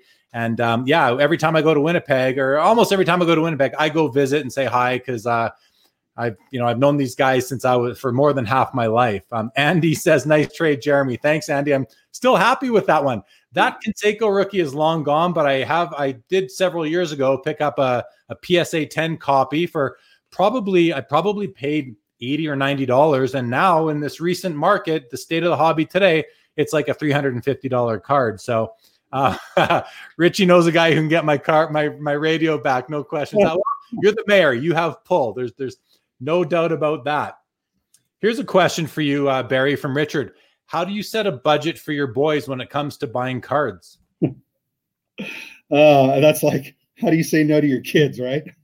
Yeah. but yeah, no, I mean, you, you have to have a finite budget. So I've uh, basically what it's come down to when collecting with my guys is I've just told them quality over quantity. You right. Know? Now, on the flip side, COMC has been great for the quantity. Right you know they've been able to fill the collection out there you know you can have five or six hundred cards but have you know four or five key ones so you know i basically the, my older son he does chores and stuff like any other kid saves money up and um, i mean i definitely help i mean i think every parent's done that with their kids what, whatever it may be you know you you know kids have different interests right some parents what uh they buy their kids horses right they they want to be equestrian riders or do something i mean that's probably on the pricier side of things, but sure. you know, uh, just things like that. You buy your kids toys, whatever they collect. Well, um, you know, my boys have got a really big, you know, interest in baseball, baseball cards, hockey, hockey cards. So, um, you know, I just tell them like, if you want a card, let's let's save up a little for it and just go for that. It's, I, I always say it's better to have like five good cards. Uh, this is my opinion. This is what I tell them. Five good cards than you know 500 cheap ones. You'll appreciate them more you know, you can manage them a little better. You can kind of look, here's my five cards, right? But they're awesome cards. They are tremendous cards. They're not like, right. you know, you know as their father, it's on you to give them that advice and help steer them through life. So I commend you for that. I think, yeah. you know, back to the whole COMC thing, you can, you can, you can find enjoyment in cheaper cards too. And, but I'm not saying go crazy and have a million of them, but yeah. you can also, fill the gap you know while, while you're saving up for that hundred dollar card as a younger as a as a kid you know in his early teens mm-hmm. while you're saving up for that you can go spend 75 cents here and 59 cents there and mm-hmm. fill in a set that you're still going to enjoy because mm-hmm. you know i even for me as a, as a, a, a seasoned and mature collector while i love the, the the the investment grade pieces in my collection because i just love the cards and the history behind them and even some of the the modern pieces I also get off on low end, cheaper cards too. Like I buy them all the time. And, and that's awesome. And I see that a lot with them. And I was, uh, I was talking to one of my buddies the other day about it. Um, you know, I've seen my oldest son. He's just, uh, he's grabbed a card and gravitated towards it. And he's like, this is just awesome. I love it. I love the look of it. It's $2. And he'll be like, I like it just as much as this $200 card. Cool. Yeah. Let's get the $2 card. And sometimes it is the $200 card. It just depends. But but that's where I know it's pure for him, the joy of the hobby. He's he's looking at things aesthetically. He doesn't look at dollar figures. He he truly does not. I mean, he knows like cards are expensive. He knows like Mike Trout's an expensive guy. Crosby's an expensive guy. So it's going to be few and far between the things we get, but he will appreciate them that much more. when he does get one. And, right. and that's it. I think we're, we're, we're doing it right. So and that's that's that's a whole other that's a whole other show. That's parenting and raising your kids value the dollar and value hard work and work for what you get and all that. Going to run through just because we talked about kind of you know how dedicated we are in the hobby. A couple comments have come through from a couple of the viewers, so let's see what they say. Uh, Scott says he had to leave the hobby in 0405 when he lost his job. What a crappy year to take a break. Got back in about 0809 and haven't stopped since. Right, mm-hmm. take break. I took a small break in the late 90s when I was just focusing on my university studies and that. So you know, I think everybody has a period where they haven't been in, and I, I think i would be one of the last people to ever take a break in my lifetime. But even I took a break. You know. Yeah, I took I took a break when my second was born. It was just a lot, man. Lots going on, right? Amit remembers when he was seven, would take all his cards, put them in sandwich bags, cover them in tinfoil. That's an interesting way. I, I don't think anyone's doing that anymore. Amit always knew they'd be worth something, and I'm flabbergasted they stayed in relatively good shape. Well, I'm sure you're not doing that with your cards anymore today, Amit, but hey, I like the outside the box thinking and ways to store your cards. I mean, it's a common theme on various platforms. People are always asking, "Hey, show me show pictures of how you show your uh, how you store your cards, how you display your cards." And those are some of the most fun posts, whether it's on message boards or Facebook or Instagram. I mm. love seeing how people right. consume the cards they already have, you know? It's informative for all of us. We learn from each other. Exactly. And you you find good ideas. Question from you from my good buddy Darcy Barrie. Where were you and how did you take it when Gretzky came to the Kings? Do you remember when you found out? And and I'll, I'll add to the question: When you found out about it, did you know that Gretzky was as big and good as he was? Yeah, so I did know because I, uh, you know, even even when I was younger, my dad was always a hockey fan, Kings fan. So we watched the Oilers and Islanders and all that on national TV. Um, so I was well aware of who Wayne was, and um, but you know, again, media was different then. Like it was limited. Like I really only saw him in those Cup Finals, or if the Kings played the Oilers. Miracle on Manchester, baby. Never forget. Never forget. Daryl. Um, but I was, uh, you know, it was actually a few days after my birthday that year. So I'll never forget. I always say, oh, it was a belated birthday present to me from the Kings. Right. Um, yeah, I, am pretty sure. Yeah, I'm pretty sure I was at a buddy's house. I remember, and um, I don't know if it's like ESPN or local news or something broke about it, and uh, they're like, you know, uh, you know, Wayne Gretzky going. I'm like, what? What? And and my buddy was kind of like he didn't he wasn't a real big hockey guy. Most of my buddies were baseball, football, hardcore, um, basketball too, Lakers obviously. But I was like, dude, Wayne Gretzky, man, Wayne freaking Gretzky. This is I'm like God on ice is coming to LA. Yeah. Oh, I can't believe I was so damn giddy, man. I was so giddy. And the Kings changed their jerseys that year too. The year he came to that iconic chevron jersey, which I love. It's still my favorite. I mean, I love the old Forum ones, blue and gold, but yeah. that Chevy, Chevy logo, and I just, it was perfect, man. It was, it was the greatest time to be a hockey fan in LA. Um, I was so lucky and blessed to grow up in that area and that time period, you know, where I can remember it all. And oh, it was just so you have it, you have fond memories. Darcy, it floored me, dude. It floored yeah. me. I was it, shocked. It floored the whole country of Canada and uh, every hockey fan in the world for sure, for sure. Andy wants to know: Does your uh, Crosby son have the young gun? Have Crosby's young gun in his collection? So it's funny you say that. We, um, I just, and I was telling someone about this the other day. We just, I made a big trade the other day and that was one of the cards that's coming back is a Crosby Young Gun for him. Um, yeah. I traded, ironically, a bunch of baseball to a buddy in LA who's he's kind of the middleman on it. He's I think it's like a three way deal here. He's I think he's getting one. He, he's given me one card, and then he's getting uh, the Crosby uh, from another guy, and uh, so you know, and then he's kind of filtering the cards out that I'm sending along. So he, he will have one soon. Um, so great question.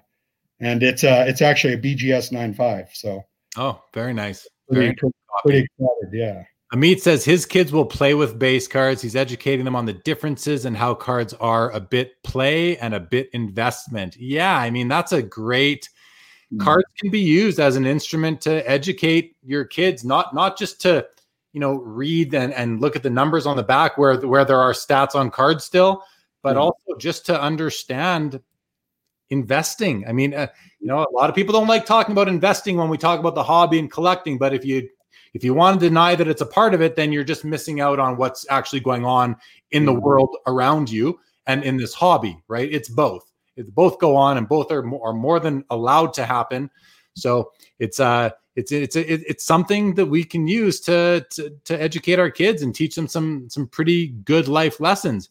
Richard, amen to the aesthetics, man. I mean, I love aesthetics. To me, uh, if I don't like the looks of it, there's very few cards in my collection that I will own um, if I don't like the aesthetics. There are a couple I will because I know that I recognize them as important cards. And it's actually tweaks a memory in my or a thought again in my head is that the one card that I know is important that I just do not like the looks of is that alternative Michael Jordan rookie, the 84 star card that that you know PSA won't grade it be for whatever because it wasn't distributed through the uh, uh, a natural pack. It was a team a team pack or a team set that was handed out at games. I don't like the looks of those cards. I think they're I just find them ugly. So I'm not in, I'm not interested. Meanwhile, the 86 Fleer Jordan, I think, is a piece of artwork with the the red, white, and blue borders, the Fleer logo in the top right corner, the the image of him flying, flying through the air is Yep, in, in the red in the red jersey, if you even want to get more detail oriented, that iconic red Bulls jersey. Did they ever nail that card in terms of making it just so yeah. nice, so good? So yeah, aesthetics to me are first and foremost. Uh, you know, uh, and then comes the player and the importance of the card. But once in a while, if a card is super important and not that good looking, I'll add it anyway. You know. Yeah sure. Um, here's another Amit memory. Another memory in 2001. I was dead broke, looking for a job, and I'd buy one pack of hockey cards a week. What I like more than anything are lifelong friends I've made. I mean, you know, that's actually that's a good uh, that's a good segue because one of the things I want to talk about with you, Barrie, tonight was you know, we touched on it earlier, just the experiences, the experience that we shared together at yeah. National in Chicago, and yeah. then seeing you at the expo and getting to hang out with you, having dinner, um, being just yeah. being at the show. You know, it's one of the things I love to talk about on the sh- on this show on Sports Cards Live because so many people watching are hungry, hungry right now to get to a card show with Expo being canceled, National being canceled and now postponed and likely likely to be canceled and postponed again. Like the experiences that we get to have as collectors and the friendships that we make and the relationships that we make are, I mean, are priceless. Priceless. I can look at my phone. I can look at all the contacts, all my friends on Facebook. I think more than half of my Facebook friends are people I only know through the hobby. Yeah. The big portion of my social life, of my friendships, are hobby friends. When I'm if I'm bored at night and I'm just going to make a phone call to shoot the poop with a buddy, I'm calling a hobby friend of mine. I'm not calling my old high school buddies. I'm calling my hobby friends. Absolutely. You know, it's it, it's a great thing. So, Amit, thanks for uh, bringing that up because uh, I, can't, I can't say enough about how how important that is. Um, Adam Adam asks a good question. Adam, are are you Justin's brother? Uh, if you are, let me know. But he says how does today's exposure media wise to players affect their collectability? Well, we spoke about this earlier in the episode, right? I think Barrie pointed out that it's everywhere, right? The the mm-hmm. athletes are they're cultural heroes, they're cultural icons. They're in front, you know, any any any endorsement, everything. They're plugged everywhere. Right, impressions, right? Eyeballs. The, there's impressions of athletes everywhere you look. You're probably wearing something on your body right now that is sponsored by an athlete one way or another. You know, it's just right. There's there's there's the Jordan logo right there. So it's everywhere. I think it, I Adam, I think it has a major major part of it thing to do with it. If it because you know, it just stems from the fact that first of all, these are players playing, they're representing our cities. They are looked at as heroes. Kids want to be like Mike. You know, if you're watching the Last Dance now, you'll you're, we're being reminded heavily of be like Mike. Mm-hmm. And uh, you know, there there's if you're going to see something over and over again, it's, it's, it's advertising. It's it's basic 101 advertising that is that's what's happening here. Um, Amit died when Gretzky was traded, and Amit doesn't even live in uh, Edmonton where he was traded from. Amit, he died. I was born again. Yeah, that's right. So many people were born again. Here, Peter, who is from Edmonton, remembers the trade like it was yesterday. I do too, man. I remember seeing Gretzky crying on TV, and it was heartbreaking. You know, as a Jets fan in Winnipeg, I mean, the Oilers beat us all the time. You know, but you still loved the guy somehow. And when he was traded, it was boy, it was emotional for I think everybody in Canada, not just Oiler fans, not just hockey fans. Everybody was emotional about it. It was quite a and it's the, it's the one I it's the one event in sports that makes you realize that anybody can be traded at any time. You know, if Gretzky can be traded, why can't Sidney Crosby be traded? You can. Sure. Right. I, and I won't I won't draw any parallels with basketball because these guys just decide where they're playing and they go play there. Right. Trades are kind of like their, you know it's up to them. So I don't want to make a parallel there, but in hockey, it's definitely definitely true. Oh yeah, yeah, for sure. Yeah. Sure. Andy says the trade was the worst thing ever at the time. With hindsight, it turned out to be the best trade ever for the league. Yeah, can't uh, can't argue with that at all, right? Okay, so back to back to you and your collecting. So you had the opportunity in, and you can tell me around. I think it was the mid to late two thousands. You actually wrote a series of articles for Beckett magazine. Do you do you remember kind of what the articles were about and when when and maybe some guys can go back and try and look for some of these articles. Yeah, you know, I used to be a, a regular contributor, um, even in the mid uh, '90s uh, one of my good one of my good buddies, uh, Dave Slipka, he uh, he worked for Beckett and he was uh, he was in charge of a couple articles within the Hockey Mag, and um, so I, I, did a lot of contributions with him, not necessarily writing articles. Uh, I did maybe a couple articles here and there for him, but um, the big ones I wrote though, the, the two that stand out to me, I think one was, I believe it was 2005. It was right after Upper Deck got the exclusive and I wrote a big, uh, big, I mean, relative to back Beckett, what three, four page spread on the uh, the initial exclusive with Upper Deck. Um, you know, I had quotes from Chris Carlin, Dr. Brian Price, uh, various other collectors. You know, it's super big deal at the time, really big deal. So uh, I was pretty proud of that article because I mean that was a that was a landmark thing in uh, trading card, uh, specifically the hockey card segment, um, and it still is. I mean, it's a it's a hot topic to this day, right? Oh, I mean, yeah. even now as I sit here, I'm going to tell you guys, tell them blue in the face, like Upper Deck makes amazing cards, amazing cards. They have tremendous technology, but they would make better cards if there were another company involved. And I, I think Topps would be the perfect complement to them. Um, then the other, uh, just to get back on topic though, the other article uh, was uh, I wrote the. That was probably my most recent article too. It was think it was like 2013. I wrote a I wrote the cover story article for Beckett Baseball on a uh, Buster Posey, who oh. was super hot at the time.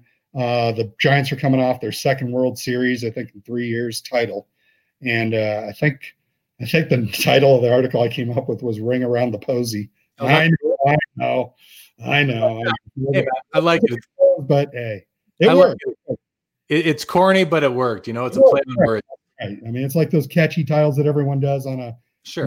board, right? When they want to show their card, shield your eyes. Yeah, yeah, yeah, exactly, exactly.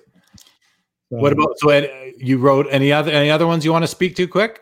Um, I think the there are a couple others, but those are the two that really stand out. Okay. Uh, specifically, the the exclusive one. I was really proud of that article.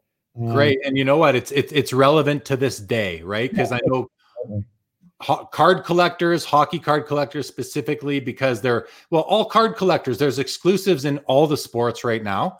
And I think everyone wants to know what goes on behind the scenes that causes these exclusive. What what what goes on behind the scenes that causes certain companies to win the exclusives and others not to? Is there politics? Is it just money, or is it simply that the that the licensors just want to deal with one licensee and just keep their lives simple? It could be as it could be as simple as that right?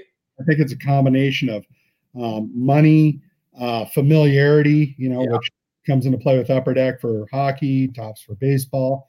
Um, Panini now for basketball. Right, right, absolutely. And, uh, yeah, yeah, and then you know a little bit of politics. I mean, I think there's the, you know, there is a certain amount of the good old boys club, right? I mean, sure.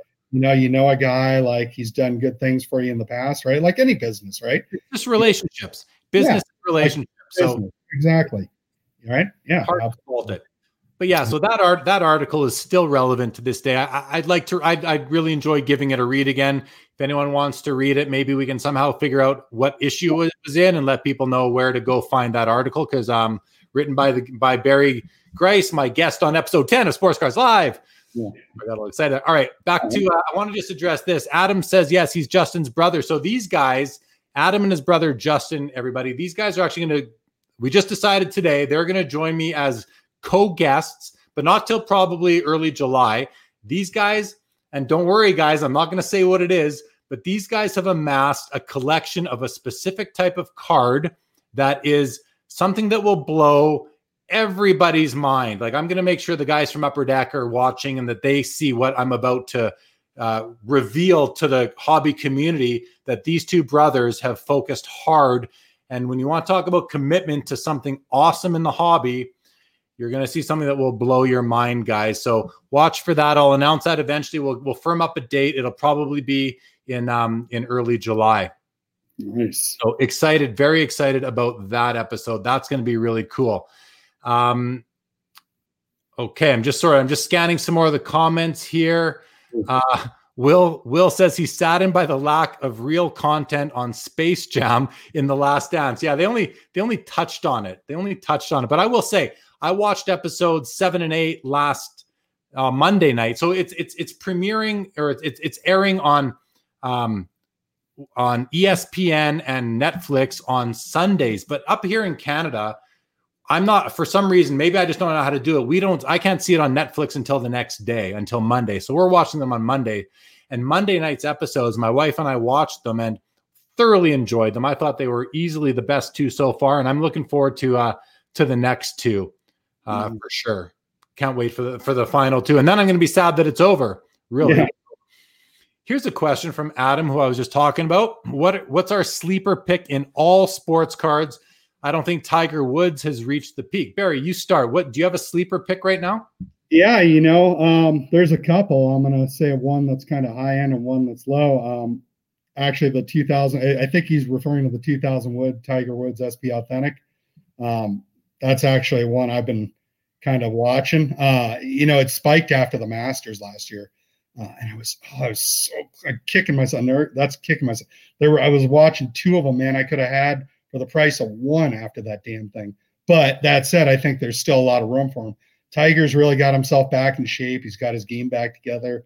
He looks sharp, and he's Tiger Woods, man. He's he's he's like Michael Jordan. He's a transcendent figure. So I would agree that's my high end one you know, one I'm watching, I've told this to you the last couple days. Um, it's it's it's not an expensive card, but Chipper Jones, 1991 Topps. Um, I was another one. I'm kicking myself on this. I, I could have had this card for thirty dollars two weeks ago, and I twiddled my thumbs and I I got cheap, man. I admit I got cheap. Like I tried to negotiate, you know, 32, 34. I tried to be cute, and I didn't just bite the 37. And guess what? I can't get the damn thing right now for under like 50, 52 bucks. Yeah. Just in two weeks, it's rising. And that's a significant percentage for a card that's $30. Now it's over 50. Right. And, what about what about his upper deck card as an alternative? I, I, I oh, remember yeah, yeah, that's a good one too. I mean, it's just it goes it's like upper deck with hockey, Topps with baseball. It's that lineage, man.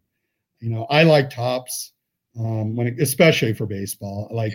I love Topps, and if I can get a top, you know, if it's Topps for pretty much uh, baseball, basketball, football from the 80s and back. You know, you you got to go Topps, man. I mean, that's all you really your only option. And just like Peachy in hockey or Fleer in basketball. but, but yeah, 1991 Topps Chipper Jones, I think's kind of a sleeper, man. But there's a lot of them, like Brian Gray was saying. There's a lot of them. He's buying up those Jerry Rices. So I'd put that Jerry Rice in there too as a. Yeah, but thing with the thing about that is that with Brian Gray, he's buying them all. He said you're not you're not going to be able to buy them because he's going to outbid you. So anything that he's buying is unfortunately not a sleeper anymore. So we might whatever we say here might be something that that, that we turn him on to buying. So my pick, my biggest sleeper, and I've said it before, I'll say it again: Mario Lemieux's rookie card. If you have like a thousand dollars US to invest, PSA nine. I mean you know, a PSA 8 sold yesterday or the day before for like fi- over $500 US. That's the most I've ever seen. Now, this was a beautifully centered copy. And you're talking O-Pee-Chee, right? Okay, I'm talking O-Pee-Chee. Let me be clear. I'm talking O-Pee-Chee. Um, that brings up another good point, though. A couple years ago, I decided, you know what? I have a PSA 9 Lemieux in my collection, O-Pee-Chee, and I have a PSA 8 Wayne Gretzky in my collection. I can't afford a PSA 9 O-Pee-Chee Gretzky. That was like $35,000. And I'm not going to go buy a, a Mario Lemieux PSA 10 O-Pee-Chee because it was like at the time $18,000 US USD. So I thought to myself, well, hey, maybe I'll go buy a Topps PSA 10 Lemieux and a Topps PSA 9 Gretzky. I think this was either two or three years ago, spring. And I bought, I ended up buying both. And boy, am I glad I did because both of those cards have like tripled in value since I bought them. So that said, you know, there to Adam's question, for me, my sleeper pick, even though he's commonly thought of as the second best player of uh, you know of recent time or one of the greatest of all time, you know, com- he was second best to Gretzky during the Gretzky era. That's inarguable. Um, I think he's still a bargain. I do. I do. So that's and is it a sleeper pick? It's kind of hard to say it's a sleeper pick, but that's definitely my pick. Another pick I might have, and this is one I want to think about more before I really commit to this, but it comes up because Barrie mentioned Topps. You know, there are some in hockey, some Topps cards that might be good buys, like the Gretzky's, the Lemieux, the key guys, the Patrick Roys, the Mark Messiers, you know, the unscratched Mark Messiers. But if mm. you're talking about all sports, I mean, it seems like everybody's on all the good stuff right now. If it's a good card of a good player, people are snapping them up right now and prices are going up right now. So right now, I don't know what sleepers are really left. I'd have to scour the the rosters and scour the lists to really come up with what I would be comfortable, you know, getting behind. So sorry, I can't really get more than that on the spot, but sure. definitely more out there. Yeah, yeah, for sure, for sure. Yeah, there's a lot of good stuff to be had right now. Um, for sure, for sure. Brett clarifies here: Netflix US Sunday, Netflix Canada Monday. I'm okay waiting that extra day for the show. It's it's worth the wait, and it's you know it's something that we uh, that we end up doing. Um, just yeah, this is a good one here, Andy. Where did it go? Where did it go? These comments kind of move on me sometimes, so I'm a little bit all over. Just just pay sixty dollars. Just do it. I think he's uh-huh. talking about your Chipper Jones card. No, that's that's what it's going to probably cost me by tomorrow. So I probably Card Rye, who was my guest uh, last Wednesday, I believe, he has both Tiger SP Autos and Chipper Jones available. Karn Rye runs a Facebook group and Instagram account called The Big Three. Check it out. Check out my show with him, Sports Cards Live. I forget what episode number it was, but that was I think last Wednesday. So check out that episode where we get into a lot of discussion about what he's up to. Lots of good stuff there. Um, here's something you might appreciate, Barrie, because you know uh, the non-hockey market. Tyler says he's been picking up, and this, you know, he's been picking up Tom Brady silver Prizms. Thinks they're undervalued at the moment. I mean, I'm watching silver Prizms in all sports, and they seem to be picking up. So if they're still undervalued, there's a good potential. Silver Prizms are like the the chrome version of the base cards in Prizm, and in basketball and football, they have recently become major, majorly important cards, like the most important cards of the players. But what's even happening more, which is reminding me of the days in the 80s when second year cards were important cards of players. Like you wanted the Gretzky rookie, the Lemieux rookie, and the Cal Ripken Jr. rookie, but you also wanted their second year card because that was important too. Nowadays, what we're seeing very recently is that all year cards, all year base cards, silver Prizms and gold Prizms out of 10 even more so hmm. are becoming chased in a major way by collectors in all sports that have Prizm. So it's it may be undervalued right now tyler Barrie everybody else but how long is that going to go for? I mean that might expire by the end of this show. That might expire by by this saturday. Like people hmm. are on those already from what i'm seeing. Yeah Jason wants Jason asks, "What's the best Ripken Jr. rookie card? The Topps. Yeah, I mean, so, so, Barrie, you you you know, like Ripken's got he's got that. I think it's the eighty-two Topps update where it's three players on the card. Yeah, and it, it's not really a nice card to look at, in my opinion. Not aesthetically pleasing. It's not aesthetically pleasing, but his second year card is it's like 52 mantle esque. It's him in a, you know, with a nice, beautiful green and blue background. He's in batter's pose. It's uh, a, an amazingly pleasing card, but it's not his rookie card. But now I'll just let you know, as myself, as a collector of Hall of Fame rookies, I I had to decide when I bought my Ripken several years ago which card was I going for. Right. I went for the second year card. I don't have the three way card because it's not something I want to look at. Yeah. No, I mean, you know? yeah, I mean, you- you're not you're not going to really go terribly wrong with either the the first true one's always going to be a little bit higher value. I mean, it's just the nature of the beast, right? Right. It's the nature of the hobby. There's a lot of that in baseball too. Those extended rookies. We we talked about my guy Darryl Strawberry, 83, but everyone remembers the 84 Strawberry cards, right? And Right. Um, I think uh, Gooden, uh, no, not Gooden, Puckett and Clemens, they had uh, Fleer updates that were super, super hot in 84. Um, but, you know, now I think people gravitate towards the 85. Yeah. You know, and speaking of like these, like the Ripken, like the second year card that's so much nicer than the true rookie card. You know, the same thing goes for Nolan Ryan, right? His rookie card is shared with Jerry Koosman, but his second year card, the 69 Nolan Ryan, is actually a way nicer card, way Right. And it's the card that Topps Project 2020 is using for their It is. Nolan Ryan card. Right? And another Right. one comes to mind, same concept, the Pete Rose rookie, the 63 Topps Pete Rose Now- Ugly. card. When you first look at it, you think, man, that's some uh, amateur stuff going on there. But Mhm. as you grow to appreciate the time that that card came out Yeah. and how awesome it really is, like I when I had to when I chose my Pete Rose card for my collection, even though he's not a Hall of Famer, Yeah. I decided this is a this is a rare case where I'm going to buy both cards because his second year card, his 64 Topps, it was Yeah. just an all what they called the All Star rookies, I think they're called with that special logo Mhm. a beautiful card, Yeah. stunning card. But that 63 Topps with the four heads that look like they're floating in thin air Oh, yeah. Is Yeah.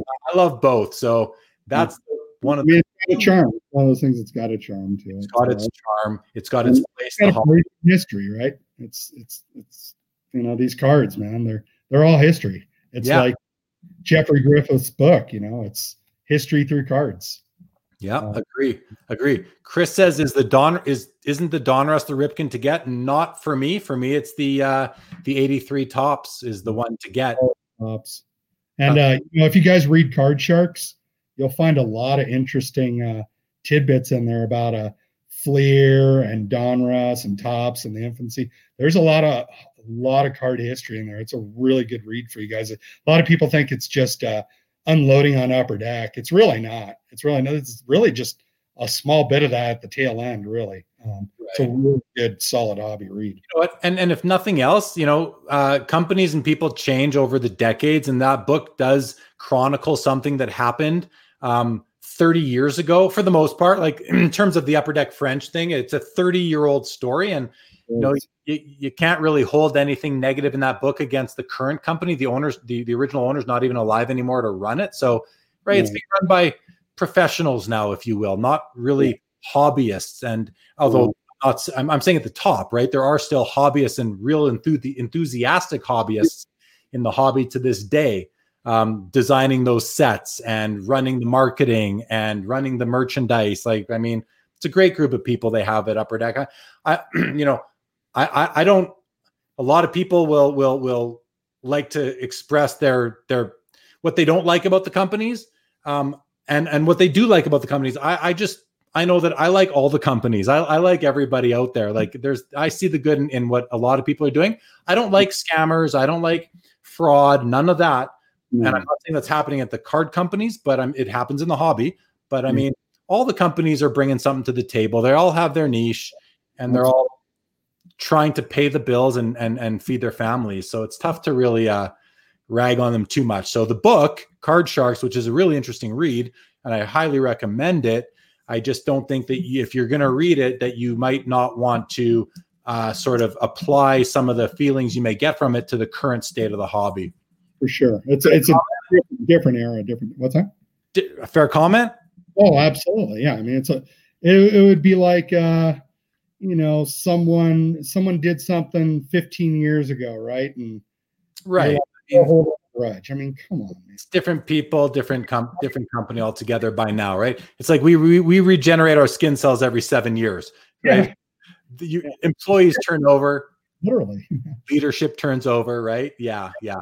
Um, just want to show. So um, there was more talk about which Donruss is the one to get. Rich says the 82 Topps traded, which I think is the three-way card, yeah. and I don't know. It must be the 80. Is the solo card the 83 Topps? Andy says it's a Topps traded as well because he's solo.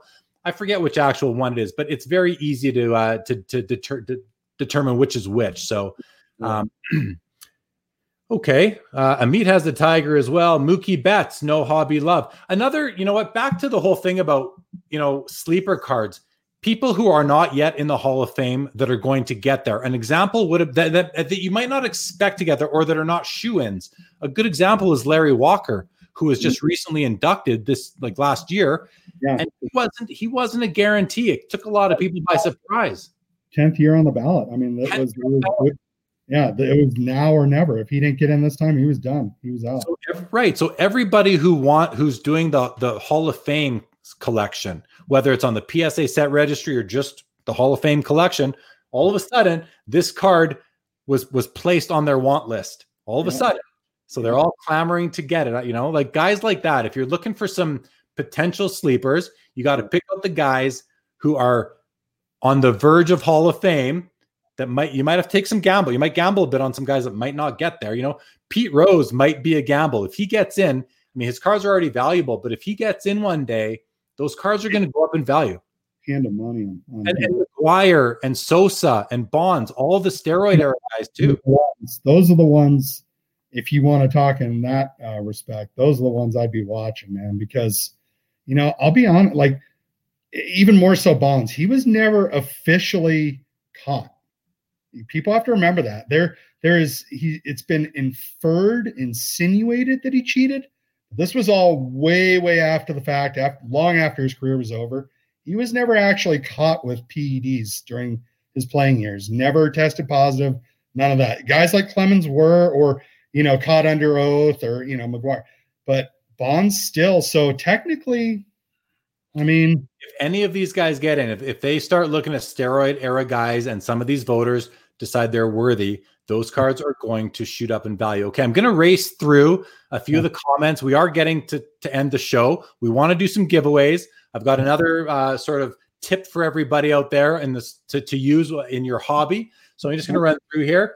Richard says, I think we're in a temporary bubble. I would say it's time to sell rather than buy. All the hot early 2000 young guns are going crazy. Well, my response to that is watch my show with Brian Gray from Saturday and see what he says because he thinks we're only at the beginning. And if you if you rewind back to the beginning of this show when we were talking about Topps Project 2020 and how I believe it's exposing a half a million new people to our hobby just through these artists and their followers on all their social platforms. I don't know, Richard, if I agree with that. I, I I don't know. I don't know. I'm not saying I disagree. I just don't know. Time will tell. I'm usually wrong on these things anyway, so I'll let time determine. And just continue to collect as I otherwise would for the most part. Comment, Barrie, on that? I mean, I'm going to say I, I, think Richard. Um, I know you're predominantly. I, I, know you well, Richard. Good deed.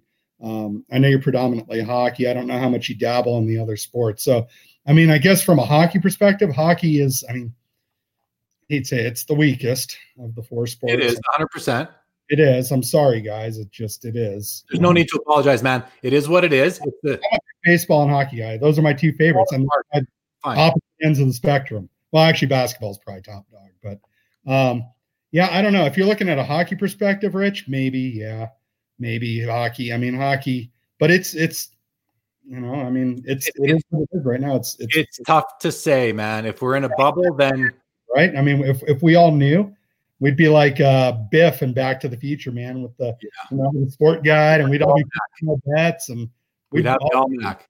Exactly. Okay. Amit says when COVID ends and attention spans dwindle or drift elsewhere, that maybe that will be the time to get those nice sleepers. Yeah, could be. Could be. I mean, who knows what's going to happen when the world goes back to normal, how long that's going to take, and where the hobby dollars will go. Mm. Uh, would Tom Brady's Bowman Chrome be considered a sleeper still? Um, no, I'm going to say no to that because um, I was watching that card about a year and a half ago. Uh, PSA 10 was doing like, and I'm sorry, I always refer to PSA 10. That's just what I go for usually. But PSA 10s were selling for like 13 to 1400 dollars. I last looked, they're encroaching on three grand now. So I don't think it's a sleeper anymore. It's experienced the same thing that all these other key cards have experienced recently.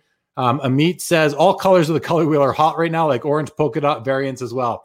Yeah, of course. You know, um, cracked ice hockey was hot, but no love now. Again, you know, more of a Prizm style card. Will Ripken Jr.'s record of consecutive games played ever be broken? How should this be valued in the hobby? I'm just going to hit this one quick, Barrie.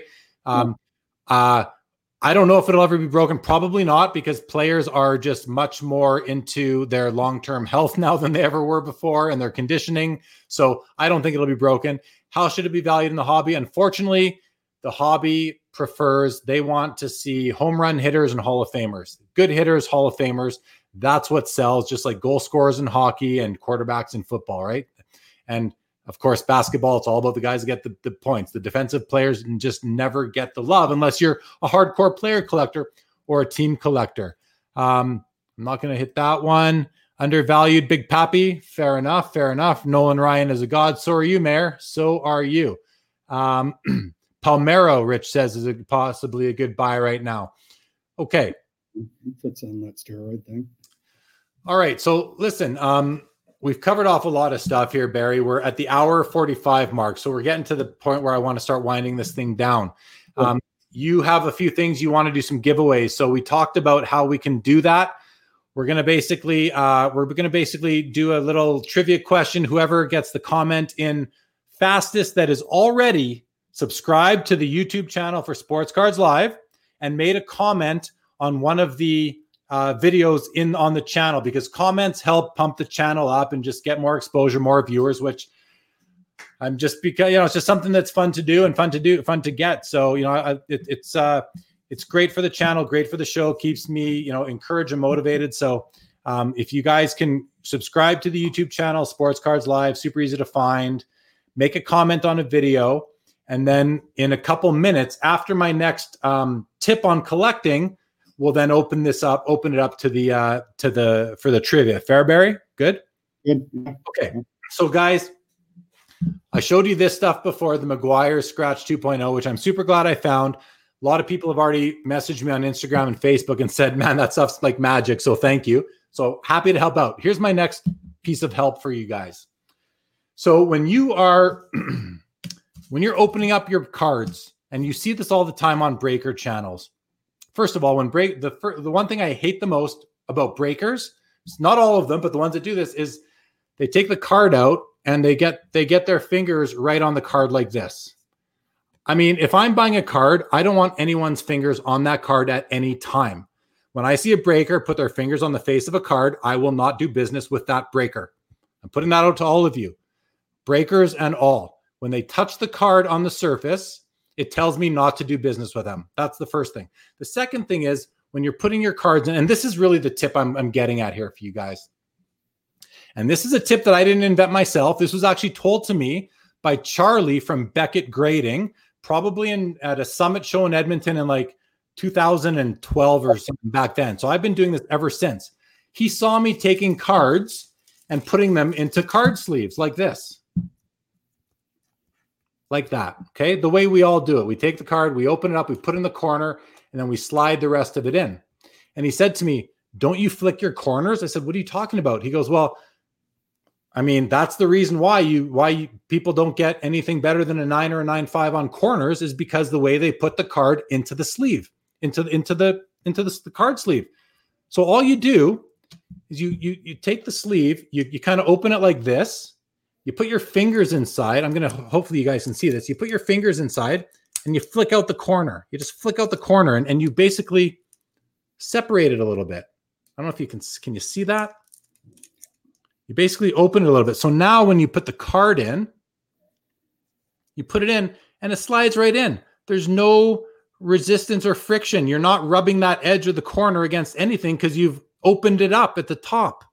And then you slide it in you don't have to touch the the surface of a card ever. You never have to touch the surface of your card. If you're a breaker, if you're a collector, if you're buying singles, trading singles, whatever, don't touch the freaking surfaces of your hmm. cards, people. Especially if you're going to sell them to other people. It's just rude and, and, and irresponsible. Don't touch the surface of your card. I'm not gonna. I, that's it. Okay. Second thing, hmm. flick flick your corners. It's easy. You just open it up, put your fingers in, and flick like that. Just flick it. Open it up, just at the top, just at the corner, and then you put the card in, and it slides in like magic. You're not going to damage your card if you put them into your sleeves that way. Flick your corners and don't touch the surface of your cards. Or I'm not going to do business with you. And I'm going to tell people not to do business with you because you are basically putting your the oil in your fingers and your fingerprints on your cards. And if people are going to grade them, which most many people do now, they will be penalized on the grade. Okay? I hope that was clear. I hope you can see how strongly I feel about this. that's my that's my tip for this show, episode number 10. Very happy to get here, Sports Cards Live. Super happy to have Barrie on the show with me. So we've given you guys some time now to go subscribe to the YouTube channel, leave a comment on any video just to help the channel out. I really appreciate it.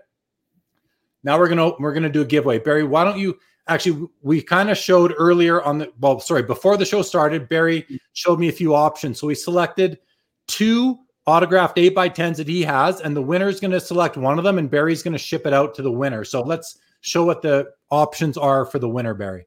Sure. You know, we, we didn't we didn't even talk about the Mike Trout factor. The which? The Mike Trout thing. I know. We spent a lot of time on the state of the hobby. Well, we'll have to get to it another time. So here, Barrie is offering up your choice of a Luc Robitaille autographed 8 by 10 in LA Kings uniform. A very generous Barrie. And a Brett Hull or a Brett Hull autographed 8 by 10 Dallas Stars jersey.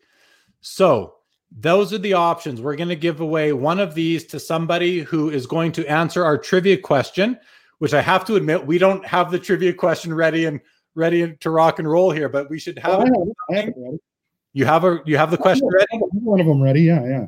Okay, let's do it. Let's put the question out there, and then we're going to put it out to the comments. I'm going to let you guys know if you're watching on YouTube, you have an advantage because everybody watching on Facebook is on a 10 second delay. So that's just the way the show goes. If you're watching on Facebook, you're delayed 10 seconds. So sorry for your luck, but the YouTube guys are going to have a better shot. And maybe later on, you guys might want to watch on YouTube just to get that 10 second advantage. But Barrie, why don't you pose the question and then I'll start watching the comments.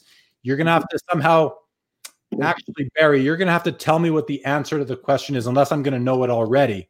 Uh, I'll, yeah. I mean, you want me to just text it to you or text it to me? Text it to me right now, please or or put the you know what never mind put the question out there to the people and then text me the text me the answer okay all right so what is the card number? Uh, one of my favorite players is uh, all-time barry bonds. What is his 1987 fleer card number in the set? Okay guys so i'm gonna just gonna reiterate. Barry bonds 1987 fleer. What card number is on the back of that card? The first person to get it is going to win one of the autograph uh, 8 by 10s that Barrie just showed. We do not have a right answer yet. Jason is wrong. Troy is wrong. They're all going to eBay right now, Barrie, and searching for it. And that's okay. That's fine. There we go. We have our winner, Carlos. Be- oh, no, sorry, Carlos. Uh, the winner, I'm going to there's your winner. That was the first one to get it right, which I think is Richard still. Oh, it is Richard. He went to YouTube. That's Richard Ho. He went to YouTube because I said it and got the win. What, nice. Well done, Richard. You win. You can uh, send a message to Barrie on Hobby Insider, and he will uh, he will send the your choice. Want, man. Yeah, he'll send out whichever one you want to you. And I know Richard is a monster autograph collector, so uh, going to a good home very much, I'm sure he very much appreciates it. Congratulations, Richard. Barrie, do you want to do another one? Yeah, yeah. So uh here, hang on one sec. Let me just grab this. All right. I'm not going to say the obvious there, everybody. What's that? Crotch shot. I'm just not going to. Oh, sorry. It's okay. So this one's brought to you by Topps. Topps is kind enough to uh, send me a box of uh, Oh, here we go. I keep forgetting the light. 20 Series One baseball. Yep. So uh, you know, I'd I'd like to I'd like to try and split the box so two people can have it. Um, and the first person who wins, you can pick like however you want me to divvy up the packs. If you really want me to, no, just just go half and half. Yeah, left, we'll side, left, right. Yeah, left side, right side. So the All first. Right. So, uh, hold so on, this, hold on. The person who gets the answer right the first time can pick right or left, and whoever gets it right the second, the second person will get the other side of the box, and Barrie will ship those out to you. So, all right, what's the next question, Barrie? If you, anyone wants to go to YouTube now, now's the time. You'll be ten right. seconds ahead. So this one, you, you someone's going to have to look for this one. Um, and we did a baseball card for a hockey prize. So let's do a hockey card for a baseball prize. I love it. I love it. What is the only card that Wayne Gretzky has publicly stated he will not sign? There's one signed copy. He signed it for his daughter, I think Paulina, his oldest. What if does anyone know? Text me the answer because I would have said his rookie card, but I know that's not true because I have a copy of it. It's not the rookie. Send me the answer, please. Yep.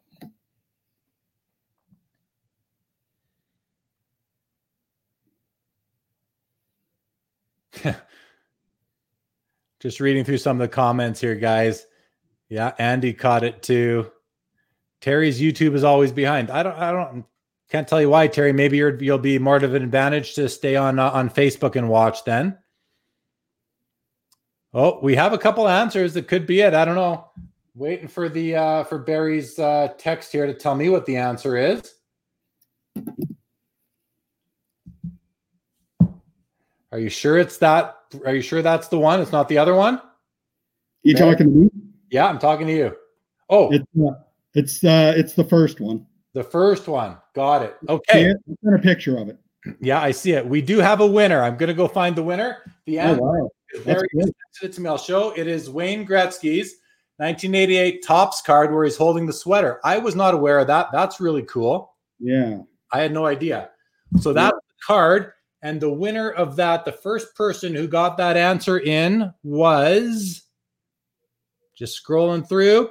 Troy Call. No, Peter Chow got in just before Troy Collins. Peter Chow, who is on on Hobby Insider, I believe is Pac-Man. So again, contact Barrie through um actually so Peter wins and Troy would get the other side because Troy came in second. Okay. You want so to you want to do it that way? Yeah. Peter, if you want to pick the right or the left side, uh, Barrie will send those out to you, and um, Troy Collins will get the other side of those packs. Yeah. Guys, expect some awesome uh, packs of Topps baseball in the mail from Barrie in the near future, and he is shipping from Colorado, so it could take a bit longer to get if you're up in Canada, but uh, but there you go. Okay, so that I think that's going to wrap it up pretty much figured it was good to end with a Topps hockey card of Gretzky. Yeah, see how, sure. see how, I played that. I like. Oh, you got the Topps hat on now. Awesome. Hats too, real stealth. Right on. Well, listen, Barrie. Th- I want I want to thank you for giving away product from your own personal holdings. Uh, to the well, Topps sent me that. That was nice of Top. So yeah, that was nice of Topps. So thank you yeah. to Topps for sending you the product to give away on Sports Cards Live. We you appreciate it. I appreciate it. the winner appreciates it. Thank you, Barrie, for just joining me for the discussion. It's been, oh, it's been having pleasure having you for the, for the 10th episode of this show, which I'm super stoked to get to episode 10. Yeah. So just run, yeah, I'll run through again Saturday, this Saturday, Tim Getsch from COMC. Next Wednesday, Stefan Perot. The Saturday after that is Brian, Dr. Brian Price, and then a lot of awesome shows coming after that. Again, still, guys, I'm I'm booking into mid June right now uh, with guests. You know, that wasn't the original direction of the show, but it's just the way this thing has gone, and I'm enjoying it, and I'm enjoying the interacting with everybody that's watching. So, again, thank you all for tuning in to the 10th episode of Sports Cards Live. Watch for my uh, posts and, and advertisements for the upcoming shows. Don't forget to subscribe to the channel on YouTube if you haven't yet. I don't know what you're doing, but please do it. Really appreciate it. And uh, we will sign off. Thanks again, everybody. We'll see you again on Saturday with Tim Getsch from COMC. Thanks again, Barrie. Everyone, have a great night. Thanks, Jay. Appreciate it.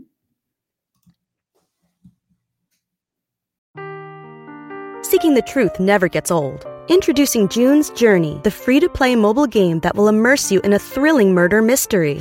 Join June Parker as she uncovers hidden objects and clues to solve her sister's death in a beautifully illustrated world set in the roaring 20s. With new chapters added every week, the excitement never ends.